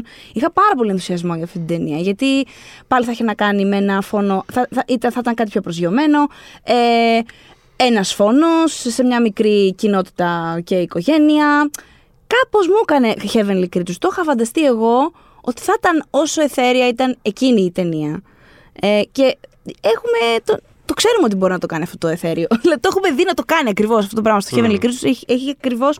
Δηλαδή, όσο γκροτέσκ είναι και σκοτεινό όλο αυτό που χτίζει μεταξύ των δύο κοριτσιών και όπως εξελίσσεται. Είναι, είναι μια πάρα πολύ αιθέρια. αν- ανε- έχει πολύ ελαφρύ άγγιγμα αυτή η ταινία. Είναι ενδιαφέρον όμως γιατί σε εκείνο το σημείο είναι σαν τα διάφορα, οι διάφορες ευαισθησίες του να βρήκανε μια ισορροπία η οποία ήταν πολύ στιγμιαία κάπως. Δηλαδή, δεν ξέρω, ε, πη- πήγε αλλού μετά, ρε παιδί μου. ναι. Προφανώς έκανε εξίσου καλές ταινίες. Πάντως έκανε πολύ καλές ταινίες, εν πάση περιπτώσει.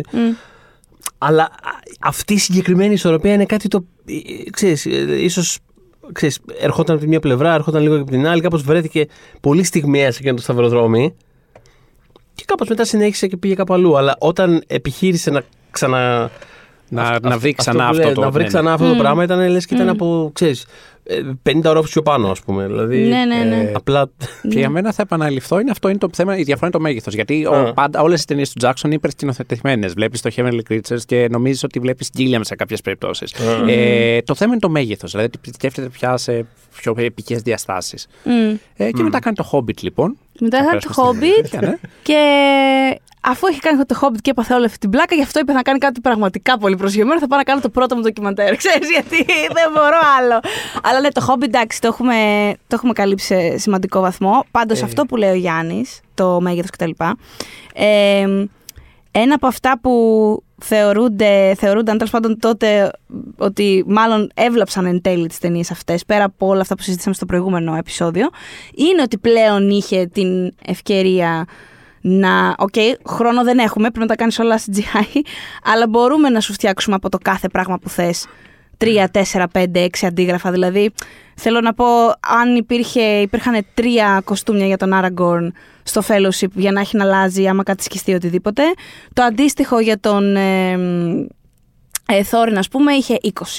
Θέλω να σου πω, όλη αυτή, επειδή είχε τουλάχιστον λευκή κάρτα στο, στο, ναι, ναι, ναι, στο τι μπορούσε να φτιάξει σε- στο δεδομένο χρονικό διάστημα που του επ- επετράπει, ε, you can have too much of a good thing, ρε παιδί μου, αυτό. Ξεφεύγει. Αυτό που, που είπε ο Γιάννης, ότι Ξέρεις, θα μπορούσε να έχει πει, όχι ρε παιδιά, έχω ένα μήνα να το, κατασ... να το προπαρασκευάσω το πράγμα, πω, μέχρι τάδε ημερομηνία μπορώ να έχω, μην κάνεις ε, 20 στολές, κάνε 5 να έχουμε, και- αλλά πιάσε 5 από αυτό το πράγμα. Ίσως να κάνουμε τα prosthetics, να μην είναι CGI όλα τα orcs, να έχουμε 2-3 φτιαγμένα κανονικά για να κα- έχουμε σαν reference κτλ. Τίποτα τέτοιο δεν έχει. Έπεσε αλλού η... το βάρος ρε παιδάκι μου. Πέρα από την όψη της ταινίας, νομίζω ότι η σύλληψη, η, αργή, η εξ αρχής είναι προβληματική η σύλληψη. Γιατί λέμε το Hobbit είναι ένα παραμύθι. Δεν μπορεί να το κάνεις σε επική φαντασία. Δεν έχει τα στοιχήματα που. Δεν έχει αυτό το καλό και το κακό, ούτε έχει τα στοιχήματα του Άρχοντα. Είναι άλλο πράγμα. Και αυτός προσπάθησε να το προσαρμόσει σε μια συγκεκριμένη πατέντα. Εντάξει, Θέλω να ήταν πω- όμως και, ήταν όμως και ε, παρεμβατικό πολύ το στούντιο. Τα, τα στούντιο, τα πέντε αυτά. Δηλαδή, τα Φαντάζομαι. πέντε. Και δεν, θέλω να σου πω, δεν, δεν είναι ταινίες που αντιπαθώ. Δηλαδή, ας πούμε, και, ακόμα και το τρίτο το βρίσκω ένα πολύ ωραίο Swashbuckler που μου αρέσει αυτό το είδο. Δηλαδή, το ευχαριστιέμαι, αλλά. Ναι, αλλά αυτό που περιγράφεις σε μένα, δηλαδή, επειδή συζητάγαμε και για την τριλογία τώρα στο, στο προηγούμενο, είναι- εμένα. Δηλαδή, ακούω πολλά από τα πράγματα ας πούμε, που, που λέγαμε στη συζήτηση για την τρίτη ταινία, αλλά το βασικό μου θέμα εμένα με την τρίτη ας πούμε, συγκεκριμένη ταινία, το οποίο συνδέεται με αυτό που λέει ο Γιάννης τώρα, είναι ότι ένιωθα κλειδωμένος απ' έξω. Δηλαδή, ένιωθα καθ- ότι δ- δεν είχα κανένα entry point για αυτό το πράγμα. Γιατί είτε- ήταν μια ιστορία που εμένα μου πουλήθηκε αλλιώς. Είναι, είναι άλλα τα stakes, άλλα τα μεγέθη και μπαίνοντα στη τρίτη ταινία βλέπω ένα πράγμα το οποίο. Μμ. Και δομικά Δε- δεν βοηθήθηκε όπως λέγαμε Ναι, καθόλου. ναι, ναι. Το structure είναι Αλλά κα- δηλαδή καθόλου. Είμαι, κακό. ήμουνα, πα- είμαι, είμαι διαρκώς αμέτωχος. Είμαι, είμαι μακριά και δεν καταλαβαίνω γιατί το κοιτάω αυτό το πράγμα. Δηλαδή είναι πολύ γενικότερο. ας πούμε. Δεν, δεν είναι ότι, δεν είναι ότι το, το βλέπω και είμαι έξαλλος γιατί είναι ας πούμε, καταστροφικό ή οτιδήποτε κτλ. Απλά, απλά είμαι, είμαι σε απόσταση εξ αρχής και δεν μπαίνω ποτέ μέσα. Ειδικά στο, στο τρίτο. Ναι, μα σε αυτό που λες είμαι και εγώ μαζί σου. Έτσι είμαι, δηλαδή, έτσι αισθάνομαι πέντε σε αυτά. Ναι. Απλώς α, το αφήνω στην άκρη, δηλαδή ξεχνάω το, την ιστορία και ε, απολαμβάνω λίγο την κατασκευή του. Ναι, ναι, ναι. Τη δεξιοτεχνία περισσότερο. Δηλαδή, Που τη έχει χορογραφία πάντα, στο έχει διαφορά πάντα είναι τέτοια αυτό, πράγματα. τέτοιο. στις Έχει ταινίες. πάντα. Λέγαμε ακόμα, έλεγα στο Θοδωρή στο προηγούμενο ότι α- ακόμα και σε αυτή τη μάχη των Five Armies που τέλος πάντων έχει ξεφύγει η κατάσταση και Που είναι έρχονται όλο στο CGI, Αττίνα, και- ακραίο CGI ρε παιδί μου, βλέπεις ότι είναι το ίδιο elf το οποίο έχει πολλαπλασιαστεί επί 10 και κάνει ακριβώς την διακίνηση με το τόξο στον αέρα. Δηλαδή το ξέ, είναι φοβερό, δηλαδή, οπτικά εμένα- για μένα δεν λειτουργεί αυτό το πράγμα. Ωστόσο και σε αυτό ακόμα το πλαίσιο ο Ρημάδης, δηλαδή έχει μικροεκρήξεις μέσα στη μάχη που είναι εκπληκτικές που καταλαβαίνεις ρε παιδί μου ότι σε αντίθεση, το είχα αντιπαραθέσει με, τα μαρβελ, με τις μαρβελικές μάχες, που ρε παιδί μου είναι πάρα πολύ 1, 2, 3, 5, ενώ ας πούμε, σα- νομίζω είχα αναφέρει τη φάση που είναι οι νάνοι και προτάσσονται με τις ασπίδες και τα λοιπά και ξαφνικά, ενώ σταμα, σταματάει η μουσική και βλέπουμε ένα ξωτικό να πηδάει από πάνω τους και γίνεται αυτό το ντου, που απαρότι οπτικά, αισθητικά μάλλον δεν με τρελαίνει αυτό που βλέπω, μου είχε φουσκώσει η καρδιά. Έλεγα, ναι, ρε φίλε, πάμε τώρα. Ξέρεις, Σου το γεννάει αυτό ο Τζάξον. Ε, θα πω τώρα κάτι που ενδεχομένως θα ξεσηκώσει θύελα αντιδράσεων στη σελίδα σας στο facebook της εκπομπής. Αλλά είναι η ιεροσιλία να βάζουμε τις κοινές δράσεις του Jackson στην ίδια πρόταση με τις κοινές δράσεις της Marvel. Δηλαδή Ναι, ναι, το ναι. πρόβλημα της Καλά, Marvel. δεν θα φέρουν το- αντίρρηση γιατί οι παρουσιαστές εδώ πέρα Το του podcast το έχουμε- έχουμε κάνει establish. Ναι, ναι, το ξέρω. Είναι αλλά πραγμα- established, Πραγματικά, ε. παιδιά. Δηλαδή, αυτό το, το, δηλαδή παίρνεις τα Mission Impossible και μία ταινία επικίνδυνων αποστολών έχει περισσότερα set pieces από όσο έχουν 24 ταινίες Marvel που έχει αξιομνημόνευτα. Πες τα. Ναι, ναι, ναι. Δηλαδή, κάνεις το, έχει δίνεις, επενδύεις τόσα χρήματα, έχεις τόσο κοινό. Κάτσε, φτιάξε ένα ρημάδι set piece. Βάλε λίγο μεράκι. Ναι, πραγματικά. Κατασκεύασέ το. Βάλε πέντε ανθρώπους να κάνουν κλάκα-κλάκα με το σφυρί και το Να καλέμι. σκεφτούν Δεν κάτι. πειράζει. Ενώ δεν είναι καλή ταινία το Black Widow, έχει ας πούμε εκείνη τη σκηνή που Θυμάμαι το ξεκινάει. συζητάγαμε βγαίνοντας ότι Ναι, ε, ναι. είχε- δεν είχε κακή δράση το Black Ναι, ναι, Widow. δηλαδή ξεκινά, Ήταν έχει, καλύτερη. έχει μια σκηνή που ξεκινάει από ένα Brad Fair σε φυλακές και καταλήγει με τους ήρωες να προσπαθούν να αποφύγουν μια φιονοστιβάδα. Έχει μια έμπνευση αυτό το πράγμα. Δηλαδή έχει μια, ξια- μια έναρξη και έχει μια κλιμάκωση. Ναι, ναι, ναι, ναι, ναι. Πάλι βλέπουμε πόλεις να καταστρέφονται από εκεί που ήταν κάτι πιο toned Ναι, ναι, down ναι, σαν αλλά ισχύει ιστορία. αυτό που αλλά λέτε. Και στο Shang-Chi το είχα Ναι. σκεφτεί ότι έχει, δύ- έχει δύο ας πούμε, σκηνές που σκέφτηκα ότι. Α, κάποιος σκέφτηκε στο πλαίσιο αυτής της ταινίας μια σκηνή που να συμβαίνει αυτό το πράγμα. Η σκηνή στο Δηλαδή, Το λεωφορείο. λεωφορείο- το φυσικά. λεωφορείο βασικά, Ναι. αυτό Το λεωφορείο. Ναι. Εντάξει, εμένα μου αρέσει Σούπερ. και η, η σκηνή μάχης που είναι σκηνή ερωτική ταυτόχρονα στην αρχή. Εκπληκτική. είναι Ωραία, αυτή. ναι, γονείς. ναι, ναι, ναι, Ναι, ναι, ναι, αυτή ναι. Αυτή ωραία. είναι, αλλά ε, η σκηνή η σκηνή στο λεωφορείο βασικά. Λες, οκ, α, Αλλά εντάξει, μετά φτάνεις, ένα- ρε φίλε, ένας στο set piece. τέλος, που έχεις- Αλλά στο τέλος έχει πάλι αυτό, ρε παιδί μου. Και ξέρεις τι, Ε, έχεις fame. δράκους γαμότο. Δηλαδή, ναι, δρά, έχεις δράκους στην ταινία σου. Make it work Φωτιές, γαμότο. Δηλαδή, έχεις στρατή, δράκους. pixels, μουτζούρα. Είναι Γιατί, ρε πιο παιδιά; εντυπωσιακή η μονομαχία του Σίμου Ηλιού με τον Τόνι Λιούγκ παρά όλο αυτό το πράγμα με τους δράκους. Προφανώς. Ναι. Εννοείται. Ναι, δηλαδή, τέλος πάντων. Anyway. Ε, Ναι, Mission Impossible τώρα μεγάλη κουβέντα είπες. Το μόνο καλό Κάποια στιγμή πρέπει να franchise γίνει, δράσης. ναι. Ναι. Το μόνο καλό. Το μόνο πραγματικά καλό. Ε, Συνεπές, τέλος πάντων. Πολύ ωραία. Ε, Καταγράφηκε.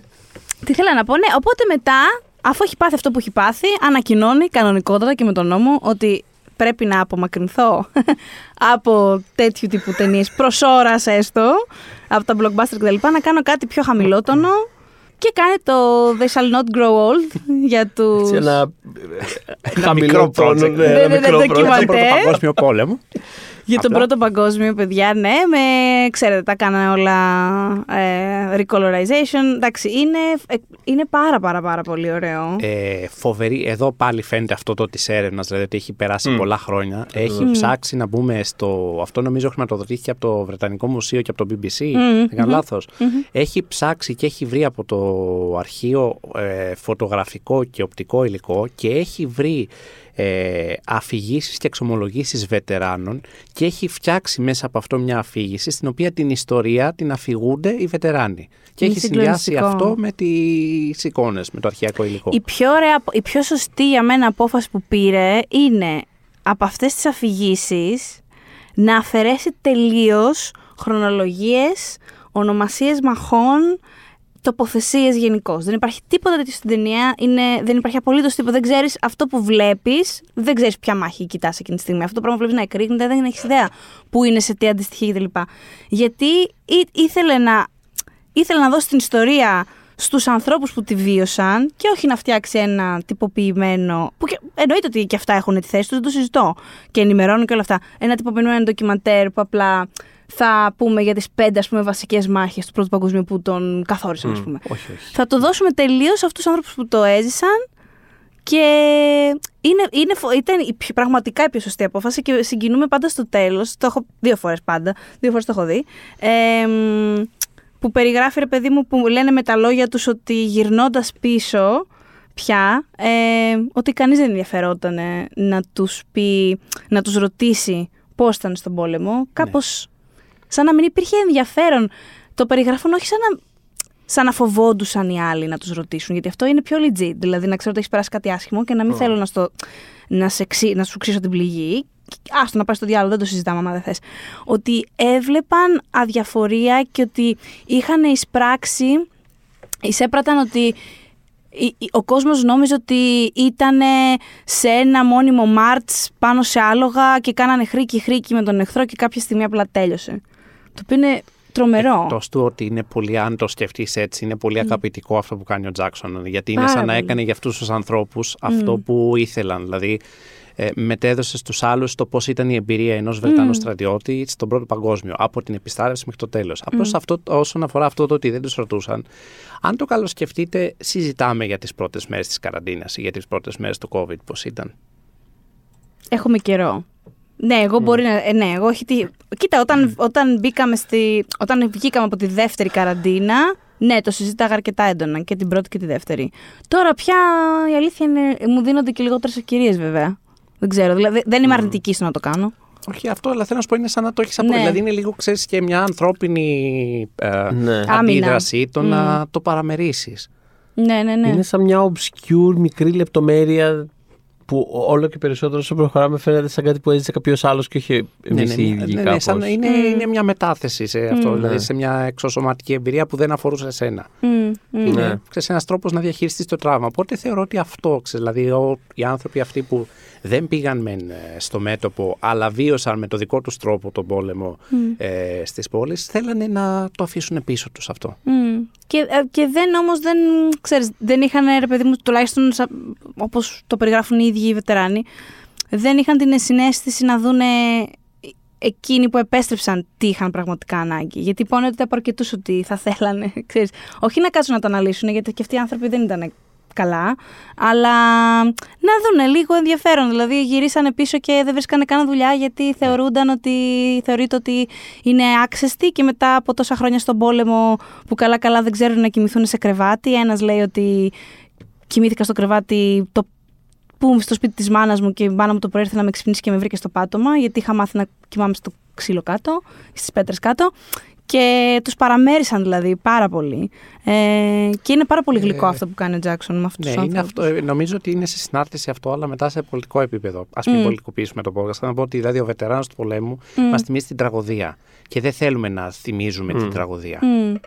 Και έρχεται ο λαό Πίτερ του, Τζάξον ναι. και σου λέει: Όχι, θα σου θυμίσω τι έκανες. Χρωματίσω κιόλας. Ναι, ναι, ναι, Ναι. Και ήταν πάρα πολύ ωραίο, ρε παιδί μου, και πώς τους έδειχνε στην καθημερινότητα. Υπάρχει μια σκηνή που είναι, είναι από τι αγαπημένε μου στο ντοκιμαντέρ, που είναι και σε φάση καλά. Λέει ένας ότι, κοιτάξτε, όταν είσαι στο πρώτο, όταν είσαι λέει, στο, στο front line, αλλά δεν γίνεται πόλεμο εκείνη τη στιγμή.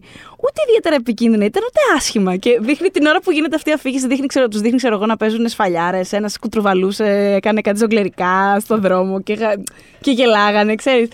Ξέρεις αυτό, ε, η αλήθεια είναι ότι δεν μας πάει σε αυτά το μυαλό. Όταν σκεφτόμαστε πόλεμο, δεν σκεφτόμαστε αυτό το πράγμα. Ότι.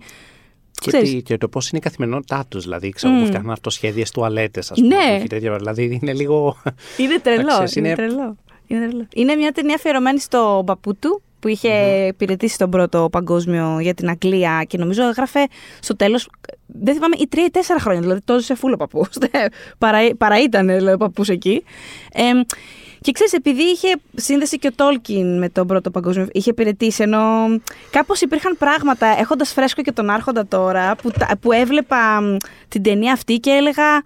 Α, γι' αυτό δίνει έμφαση σε αυτό. Δηλαδή, έκανα κάποιους. ναι. Γιατί, ναι. ας πούμε, ξέρω ότι ο Τόλκιν, ε, επειδή συχαινόταν τις μηχανές και όλα, το έχουμε ξαναπεί αυτό, θεωρούσε, ρε παιδί μου, ότι επειδή. Ο Μήλο στο χωριό του. Ο κτλ. Μήλο στο χωριό Ο του και όλα νερόμυλος αυτά του. που λέγαμε νέο νερόμυλο. Δεν, δεν, γενικότερα την τεχνολογία δεν, εξ- δεν πίστευω ότι μπορούμε να διαχειριστούμε οι άνθρωποι.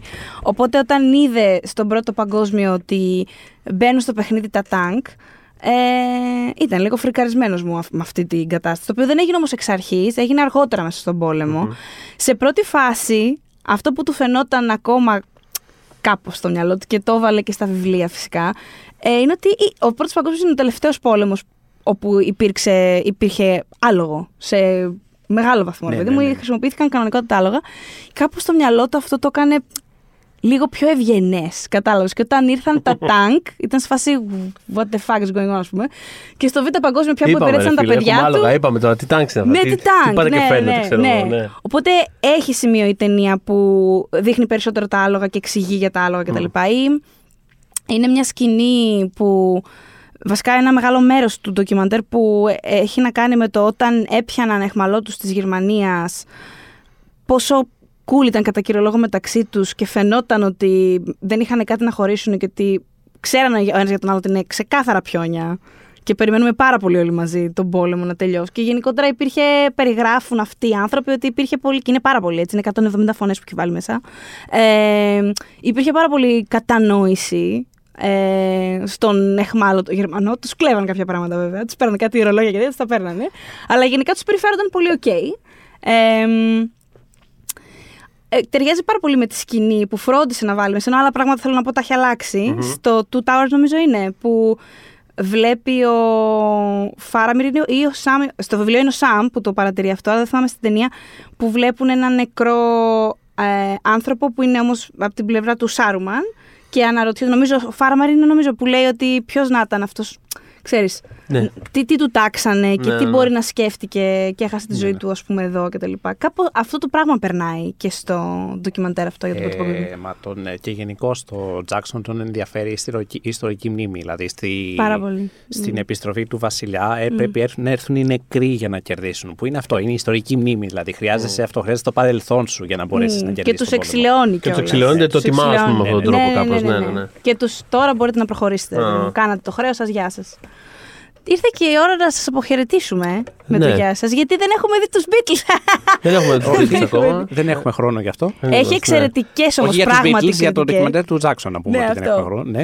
έχει, έχει τρομακτικά καλές κριτικές παιδιά αυτό το Εγώ, ντοκιμαντέρ. εγώ ήθελα να ρωτήσω πιο πριν στην αρχή Ναι. τέλος πάντων κατά πόσο. ήθελα ας πούμε, να ρωτήσω τον Γιάννη που, την έχει, που ήρθε έτσι αποφασισμένος, ας πούμε έτσι, ε, αρματωμένος με, με takes για όλη τη φιλογραφία του Jackson. Ε, κατά πόσο ας πούμε βγάζει εν τέλει νόημα το ότι όλη αυτή η τεράστια φιλμογραφία κατέληξε σε, στον Peter Jackson ως ε, ε, αρχιοθέτη, ντοκιματερίστα ξέρω εγώ, αλλά είναι κάτι που νομίζω το έχουμε απαντήσει στη, στη διάρκεια του επεισοδίου. Δηλαδή Γιατί; είναι redundant σχεδόν. Είναι... δεν θα δούμε ποτέ και τον Τεντέν του δυστυχώς. Όπως φαίνεται. Ε, Δεν θα το δούμε, πιστεύω. κάτσε, ε, κοίτα, στο IMDb είναι. ε, στο IMDb είναι Ναι. από τον πρώτο Τεντέν του Spielberg. Ε, πραγματικά. όχι, όχι, ε, sequel. Ναι, αυτό σου λέω. Αλλά είναι, είναι, είναι, δηλαδή υποτίθεται ότι τότε είχαν αποφασίσει ότι θα έκανε μια περιπέτεια ο Spielberg, Ναι, ναι, ναι. μία ο Jackson και το τρίτο θα αποφασίζαν και καλά. Το βλέπουμε. Εγώ, εγώ πιστεύω λίγο ακόμα σε αυτό. Απλά νομίζω Πραγματικά- του είναι πάρα πολύ φρέσκο ακόμα το... η ξενέρα που έφαγε με τα Hobbit και όλο αυτό. Ναι. Δηλαδή νομίζω ότι θα κάνει ακόμα ένα διάστημα. Τι κρίμα έχω να πω πραγματικά. Γιατί Ναι. το Tintin, πραγματικά μου αρέσει πάρα πολύ το Tintin του εμένα. Spielberg. Δηλαδή, Ναι, πραγματικά ναι, ναι. είναι τις πιο pure και fun και inventive ταινίες δράσης. Είναι πιο Indiana Jones από το τέταρτο Indiana Jones. Πραγματι... Ναι, Ναι, ναι, ναι, ναι, όχι, ναι, είναι- ναι, ναι, το πες τέλεια. είναι Άλλο μαγικό. ένα πράγμα που πες τέλεια, Γιάννη. Μπράβο, Γιάννη. Για θυμίζω τώρα. Εντάξει. Ε, Ε, Ναι, μπορεί μακάρι να το δούμε κάποια στιγμή. Μακάρι. Ε, μακάρι, μακάρι να. Ενώ δεν ξέρω. Ενώ βγάζει νόημα ας πούμε, το που έχει φτάσει ο Πίτερ Τζάξον αυτή τη στιγμή, αυτά με τα οποία Mm. ασχολείται και το πώς ασχολείται με αυτά. Δεν θέλω να μείνει. Δηλαδή θέλω να πω ότι είναι, είναι ένα arc το οποίο ε, ε, εγώ προσωπικά θα στεναχωρηθώ αν, αν, αν αυτό ήταν κάπως. Δηλαδή θέλ- θέλω να ξανακάνει ένα, ένα πιο low state. Δηλαδή ξέρεις, κάτι που να μην έχει γύρω από το λαιμό του. Αχ, πρέπει να. Ξέρεις, φτιάξει Let it ένα go, κόσμο, πες let μια it go. ιστορία. Μπορεί μετά από χρόνια να Ναι. Κάνε πάθει τρία κόπολα, να πάει set και να piece. κάνει τα δικά του. Κάτι μικρά Αυτό δεν είναι πράγματα. μια καλή πορεία. Έχω να πω, ναι, δηλαδή, δεν θα- εγώ, που, εγώ που είμαι φαν, αλλά εγώ και άλλοι, παι- και άλλοι πέντε άνθρωποι που Είσαι- είμαστε είσαι φαν από αυτούς, της ε. ύστερης φιλμογραφίας Α, του Πάρα πολύ Κόπολα, ωραία. ναι. Όταν ο Κόπολα με το καλό κάνει το Μεγαλόπολης και. γιατί δεν, δεν υπάρχουν άνθρωποι που αγαπάνε από τη φιλμογραφία του Κόπολα. Τι λέτε; Την ύστερη βρε, την φιλμογραφία ύστερη. του Κόπολα. ναι, ναι, ναι, ναι. Τρελάθηκα. Τι Παιδιά, βουλάκι μου, ένιωσα τι το, λες το, τώρα. το πάτωμα κάτω από τα πόδια Γεια μου. μου Θεού, για τα Twix και για τα Ναι, Mixed και για τα Ναι, Fixed. αυτά και μιλάμε το τώρα, τέτρο ναι. και το Youth Without Youth. Το ναι. τέτρο, ναι. Ναι. Δύσκολες στιγμές. Να πω ότι εμένα μου άρεσε το Jack. Συνεχίστε. Ναι, Αυτό είναι άλλη, είναι άλλη κατηγορία. Εμένα εδώ μ' πέρα. άρεσε. Είναι- Εντάξει, τέλος. Έχουμε απ' όλα εδώ Αυτό, πέρα. Και έχει και Τζέιλο με ένα πάρα πολύ ωραίο λουλουδάτο κόκκινο φόρμα. Έχει. Ε, και το τέλος. Rainmaker, αν είσαι δικηγόρος, είναι μια ταινία που, με την οποία μπορείς να κάνεις έννοια. Α, να ταυτιστείς λίγο, Ναι, ε. ναι, ναι, ναι. Ε, Πάρα πολύ ωραία. Οπότε και για τον Κόπολα, λοιπόν, όταν για τον Μεγαλόπολη κάνουμε ένα mini series, και εκεί θα έρθει ο Γιάννης. Ε, πολύ ευχαρίστως, παιδιά. Έχει ήδη κάνει book σε πολλά Ωραία, εντάξει, κανένα μελλοντικά. πρόβλημα. Νομίζω του άξιζε αυτό το bonus επεισόδιο του κύριου Τζάξον. Γιατί όταν το πλανάραμε στην αρχή, λέγαμε «Μ, τι, πέρα από τις ταινίες, τι bonus μπορούμε να κάνουμε. Και ήμουνα ξέρεις, αρκετά. Όχι, ήθελα όχι, πολύ να 100% το. Και μπορούμε να ευτυχώς κάνουμε. συμφώνησα. Μα Ε, πρέπει να βγήκε και λίγο μεγάλο το podcast, δηλαδή όπως έπρεπε. Θα ήταν ευχαριστημένος ο Τζάξον από αυτό. ναι, νομίζω βασικά θα ζητήσει μετά τα κομμένα για να τι- τα ναι, βάλει. Τι και άλλο, να- τι άλλο, ναι, ναι, Να ναι. τα μοντάρει. Ε, έχεις εύκαιρα έτσι ένα, να πούμε, ένα top 3, δεν ξέρω κάτι. Ε, Ε, Jackson. ερώτηση. Αν βάζουμε την τριλογία του Άρχοντα, τη βάζουμε σαν μία ταινία; Όχι, βέβαια. Όχι, μία ρε, ταινία αυτό είναι το πρόβλημα. Όχι, κατάλαβες ποιο είναι το θέμα Α, μου. Ε, μάλιστα. κατάλαβε, Ωραία, πάρτα. ναι, λοιπόν, εντάξει, σύμφωνοι. Ναι. Ε, Fellowship King Kong και Two Towers. Fellows, ok, ok, interesting. Εγώ Fellows- είμαι- Για πες εσύ. Νομίζω ότι μπορώ. Ναι, Νομίζω ότι είναι Fellowship, ναι. Heavenly, Μμμ. Creatures, Two Towers. Ωραία, εγώ θα είμαι κάπου ανάμεσα στους δυο σας. Για μένα το νούμερο ένα είναι εύκολο το Heavenly Creatures, το δύο είναι εύκολο το King Kong και για τρία θα βάλω το Fellowship. Α, είμαστε πολύ κοντά, ε. Ενώ Ναι. πάνω στα ίδια κινηθήκαμε. ναι, Οκ. ναι. Να, Υπάρχει να. μια σύμπνοια Αυτό. πάνω στην Α, ε, φωτογραφία. νιώθω Δεν ότι- είναι πολύ συχνό. Ε, ε, όχι, δεν είναι, όντως. Ε, νιώθω ότι εγώ έχω πιο μεγάλο τρόπο. Δηλαδή, αν και. Ναι, όχι. Ξέρω, τώρα που το σκέφτομαι. Είναι πολύ είναι τεράστιο κομμάτι τη φιλμογραφίας αυτές οι έξι ταινίε, obviously. Μμμ, μμμ. Αλλά. Μου Βασικά, είναι- όσον αφορά την ιστεροφημία του, επειδή κάτι είπες πριν ότι δεν θα ήθελα να εξελιχθεί Ναι. σε αυτό, ό,τι και να κάνει ο Τζάξον εφ' εξής, εκτός και αν κάνει κάτι που δεν φανταζόμαστε, θα είναι ο σκηνοθέτης του Άρχοντα των Δαχτυλιδιών. Αυτό είναι Οπωσδήποτε. δεδομένο. Ισχύει. εντάξει. Ε, Οπωσδήποτε. στο επεισόδιο του Return που είχαμε φέρει τον Διονύση στον Τζαράκη, είπε κάτι παρόμοιο. Ότι και καλά. Ρε παιδί μου, θέλω πολύ περισσότερες ταινίες από το Jackson. Μας μας ρώταγε, ρε παιδιά, δεν νομίζετε ότι έχουμε πολύ λίγες ταινίες Peter Jackson. Αλλά απ' την άλλη είπε αυτό και αυτός ότι. Ναι, αλλά είναι ο σκηνοθέτης του Lord of the Rings, δηλαδή. Ναι, α, ξέρω απλά εγώ. ξέρεις το σκέφτομαι. Επειδή πολύ συχνά σκέφτομαι ότι τον σκέφτομαι ως ένα σκηνοθέτη που μου αρέσει πάρα πολύ, χωρίς να λατρεύω, να έχω κάποιο προσωπικό investment με τις με τις, ε, διασκευές του Tolkien.